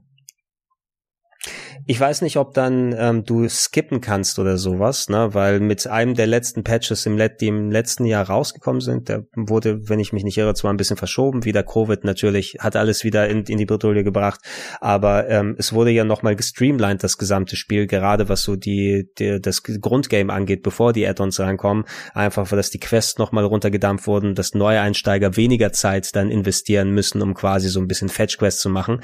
Ähm, letzten Endes würde ich aber trotzdem sagen, auch du solltest den ganzen Anfang erleben und dann später die Add-ons, bis du dann zu den Mhm. neuen Sachen kommst. Und ähm, äh, für jemanden wie mich, der, ich weiß nicht, wie viel habe ich jetzt 300 Stunden oder sowas drin? als nicht meine Güte. als nicht als nicht MMO-Spieler habe ich 300 fucking Stunden oder sowas drin. Ich habe es bis zum Ende des ersten Ach, Add-ons geschafft mit. Heaven's Sword. Und es sind, es sind mindestens noch zwei Oh Add-ons vor je. mir und noch mehr Content. Und die richtig geilen Sachen sind die ganz aktuellsten, die natürlich also man hört ja so oft, wie geil das ist und mit, mit der PlayStation 5 Version wäre es eigentlich mal so weit. Also allein, wenn ich sehe, dass Gold Saucer und so drin ist, also wirklich so Sachen, die vor, vor Jahren etabliert wurden. Ähm, Mhm. Ich habe da schon ein bisschen Bock drauf, aber mich schreckt das schon sehr, sehr ab, wenn ich, wenn ich Ja. die, die Zeiten höre, die da so in den Raum geworfen werden. Es ist, wenn du Bock hast, immer wieder mal an einem MMO zu spielen und da mal kurz ein paar Story-Quests zu machen, vielleicht mal eine Instanz in den Dungeons mit Leuten. Ich habe immer Glück gehabt, dass ich ähm, eigentlich ähm, viele Leute gefunden habe, die mich unterstützt Mhm. haben, als äh, hier ähm, ein ungeselliger Misanthrop, der ich bin, denn ich gerne online spielen möchte mit anderen Leuten, aber da habe ich eine nette Gilde gefunden, die mich durch den ersten Part mit durchgebracht hat und äh, die mir so ein bisschen die Taktiken bei, beigebracht haben. Vor allem für Dungeons brauchst du ja Leute und ey, auch wenn Final Fantasy 14 jetzt die Community nicht die unnetteste ist, es gibt ja noch ein paar härtere ähm, Online-Communities, aber wenn du in dem Dungeon zusammengewürfelt bist mit vier anderen und die dann von Haus aus sofort erwarten, dass du exakt weißt, wie du den nächsten Gegner besiegst, na, ich kann schon die Wut spüren, wie sie dann hochsteigt, weil ich das Spiel nicht korrekt spiele wie die ganzen anderen, geschweige denn von so einem 24-Leute-Raid oder wie viel auch Ja. immer das war, wo man dann zusammen dann unterwegs sein kann. Und zum Glück aus äh, meiner Community, von den ganzen ähm, Kollegen, die mich da unterstützt haben, hat es eigentlich immer schön viel Spaß gemacht und du kannst vor allem auch sehr viel Solo Cool. dann spielen. Es gibt da viel zu entdecken. Also äh, auf, ich kann nur sagen, es lief sehr gut auf unseren Arbeitsrechnern. Den hatte ich nämlich hier bei mir aufgebaut und ich habe dann schön in 4K Okay. gespielt, dann die ganze Zeit. Und das sah da schon ziemlich gut aus. Und auf der PS5, wenn du dir mal für einen Monat hier mal einen Account holst oder sowas, test es einmal aus Ja, und dann guck ist, mal, ist ob nicht es sogar ist. voll viel schon kostenlos, also dass du da echt viel Ach ja, Moment, ja, du so, hast also recht. ohne irgendwas zu zahlen. Du hast recht. Du hast recht, bis Level 30, glaube ich, wurde es kostenlos gemacht sogar. Und ist Na, das also, nicht dass schon du bis Level mehrere 30 Stunden, die du da zocken kannst? Ich glaube, da kannst du Monate dran, drin zocken. Äh, Level 30, Final Fantasy 14. Ich guck nochmal, aber stimmt, du hast recht. Das war ja noch, ich hatte es nicht mehr im Blick, weil ich, mein, mein Content ist schon so weit, dass ich dann immer dann mir die, die, die Monatsgebühr Mhm. dann äh, latzen muss, weil ich bin schon weit drüber hinaus über Level 30. Äh, was war ich jetzt? War ich bei 70 oder sowas angekommen? Und es geht natürlich mit jeder, mit jedem Add-on kommen 10 Level nochmal drauf. Mhm. Ne? Ähm, aber du, du solltest zumindest auch damit, damit anfangen können und ähm, dann dich irgendwann entscheiden, wenn du schon mal auf Level 30 oder wie viel auch immer es ist, dann gekommen bist, dann weißt du, ob du dafür Geld ausgeben Ja. möchtest oder nicht. So, letzte Frage, die ich habe, Gregor. Ähm, wie stehst du zu Near Reincarnation? Das ist nämlich das Mobile-Spiel, das rauskommen wird. Hast du, äh, hast du was auf ich habe nichts gegen Mo ja, ich habe nichts gegen Mobile als Plattform, aber ich habe mich jetzt nicht so akut damit beschäftigt, weil der ähm, Yoko Taro hat ja auch schon mal so ein bisschen Handykrams gemacht. Ne? Da gab es doch dieses komische Sino Alice vor einiger mhm. Zeit, mhm. äh, was für Android und iOS rausgekommen ist, was glaube ich auch irgendwie so ein bisschen äh, so den Style haben soll. Und ähm, ich werde es mir wahrscheinlich mal angucken, wenn es soweit ist, solange es auf Android läuft, weil ich habe kein mhm. iOS und äh, manche Sachen kommen ja nur für iOS raus. Aber das ist für mich meist als Handy-Games, ähm, egal wie cool sie sind, die sind für mich meist eher Bonus. Ja. Ne? Ich sehe sie äh, häufig nicht jetzt an. Es sei denn, Yoko Taro sagt, das ist das offizielle Nier 3 und hol's dir mal. Also ich habe es hier gerade vor mir und ich muss sagen, dass das gar nicht so schlecht. Also ich habe ein Video, äh, was ich gerade aufgemacht habe. Es sieht nicht schlecht aus. Ich gucke auch mal. Ähm, aber der äh, der größte Unterschied, der mir sofort auffällt, ist das Kampfsystem und zwar ist das rundenbasiert. Also es ist halt wirklich so Oldschool Final Fantasy 6 sieht das schon fast aus von der äh, von der Aufmachung. Mhm. Ähm, Jetzt hast du mich irgendwie, echt? verdammt nochmal, was soll denn das? Rundenbasiertes ja, Kampfsystem? Ja, aber das sieht, das sieht tatsächlich echt nicht schlecht aus. Äh, guck dir das mal an und auch. Ja, das sieht tatsächlich nicht schlecht aus. Ich, ich sehe hier so einen Trailer, wo so ein kleines genau. Mädchen gegen mit ja. einem Geist dann und, kämpft. Äh, hier, ich, ich, ich schick dir mal das, was ich hier gerade ähm, vor mir habe. Der Einstieg war, dass du äh, dass du so ein, eine 2D-Passage hattest. Du kennst ja diese alten japanischen Illustrationen und das hast du quasi gespielt. Ja. Äh, das sieht, äh, das sieht nicht schlecht aus. Moment mal, hier hast du den Link. Schick's mal rüber. Okay, ich mach's mal kurz hier an. Ah, ich sehe, was du meinst. Das ist nicht Sumi, oder? Nein, das sieht ein bisschen anders aus. Sumi ist die ähm, mhm. Zeichenart von ähm, Dings, da wäre es nochmal Okami. Nee, nee, nee, das nicht. Das sieht aus wie diese, diese alten feudalen äh, äh, Japan-Zeichnungen. Elias, was soll das? Ja, sieht fantastisch sieht echt aus. Gut aus Mann. Und rundenbasiertes Kampfsystem, Mann. ja, aber ich. Es kommt aber ja, ja, erst nee, noch, das ne? Noch nicht, also bei, zumindest bei uns ist das noch nicht draußen. Ja, ich bin gespannt. Also wenn das, ja, wenn das auch nur halbwegs so aufgebaut ist wie die anderen Niers, dann äh, ist das auf jeden Fall ein Kandidat, den man sich durchaus mal angucken kann müsste man nicht sagen, man bringt das ähm, Game hier raus, weil es ist ja ein Mobile-Game, das kommt auch auf der Switch, weil es ist ja die gleiche mhm. Technik. Ja. Na? Warum ist da keine Switch-Version dafür raus? Ich weiß es nicht. Das hat, hat, hat auch ein Touchscreen. Was soll denn das? Das, könnte, das könntest du zu Fantasia, glaube ich, auch sagen. Ah, ja, gut. Das kommt irgendwann auch mal ja, auf der gucken. Switch. Na, was soll's? Was soll's? Na, oder ich, ich kaufe mir gezwungenermaßen irgendwann ein iPhone. So weit soll es nach Möglichkeit nicht kommen. Äh, oder ey, warum bringt Yoko Taro nicht mal wirklich, äh, das ist natürlich wieder ein bisschen spezifischer, weil nicht jeder hat mit dem Genre was, was er anfangen, aber so einen richtigen 2D Top-Down-Vertikalshooter. Ja. Yeah. Ne? Also die, diese Passagen, die du dann natürlich auch in Nier Automata gespielt hast, aber mal dieses Genre, weil Bullet Hell ist ja vor allem dank Returnal jetzt wieder auf einmal sehr ähm, yeah. populär. Oder ich, ich sag's jetzt mal, es wird wegen Returnal sehr populär. Da, wo wir es aufzeichnen, ist es noch nicht draußen und ähm, offiziell draußen und äh, aber ich glaube, dass es wirklich dann, dann Fuß fassen wird. Die Welt ist offen, Yokotaro, für ein richtiges Shoot'em Up. Also ich würde es mir, Na, da musst du keine anderen Sachen reintun. angucken. Das wäre sehr, sehr gut. Ähm, Elias, ich danke dir. Gerne dass du dir die Zeit genommen hast. Und äh, es war mal nötig, mal ein bisschen hier Luft zu machen, mhm. weil das hat sich wieder aufgestaut nach so viel Nier die ganze Zeit. Und äh, ja, wir können bei Gelegenheit natürlich nicht nur beim Game Talk weiter quatschen, sondern über andere Themen. Ähm, bist natürlich auch herzlich eingeladen im Plauschangriff und dann schauen wir, was wir weiter so machen können. Das ist können. lieb. Ich freue mich auf jeden Fall äh, definitiv für das nächste Mal. Ja, dann ähm, bedanke ich mich auch bei euch da draußen, dass ihr so fleißig zugehört habt. Dann seid gerne wieder dabei, wenn es demnächst noch mehr und andere Themen im Plauschangriff gibt. Äh, gehabt, wie gehabt, alle zwei Wochen äh, entweder direkt auf äh, dann Rocket Beans TV auf der Webseite. In den ganzen Feeds findet ihr das auf plauschangriff.de nochmal vermerkt. Und äh, wenn dann die Pause im äh, Sommer ist zur E3, die findet ja diesmal wieder statt, ich, oder? Ja, ich, ich glaube. so digital zumindest. Ich mache Sommerpause, ich mache Sommerpause so oder so, dann habe ich wieder Gelegenheit und dann habt ihr auch wieder Zeit, dann mehr von den Classics zu hören. Dann kann ich da weiter wieder hochladen. Das ist ja noch einiges, was äh, noch nicht wieder online ist. Und äh, ja, dann haben wir irgendwann mal das schöne große Archiv dann vorliegen. Dann nochmal danke, Elias, und dann können wir gemeinsam Tschüss sagen. Macht's gut. Tschüss.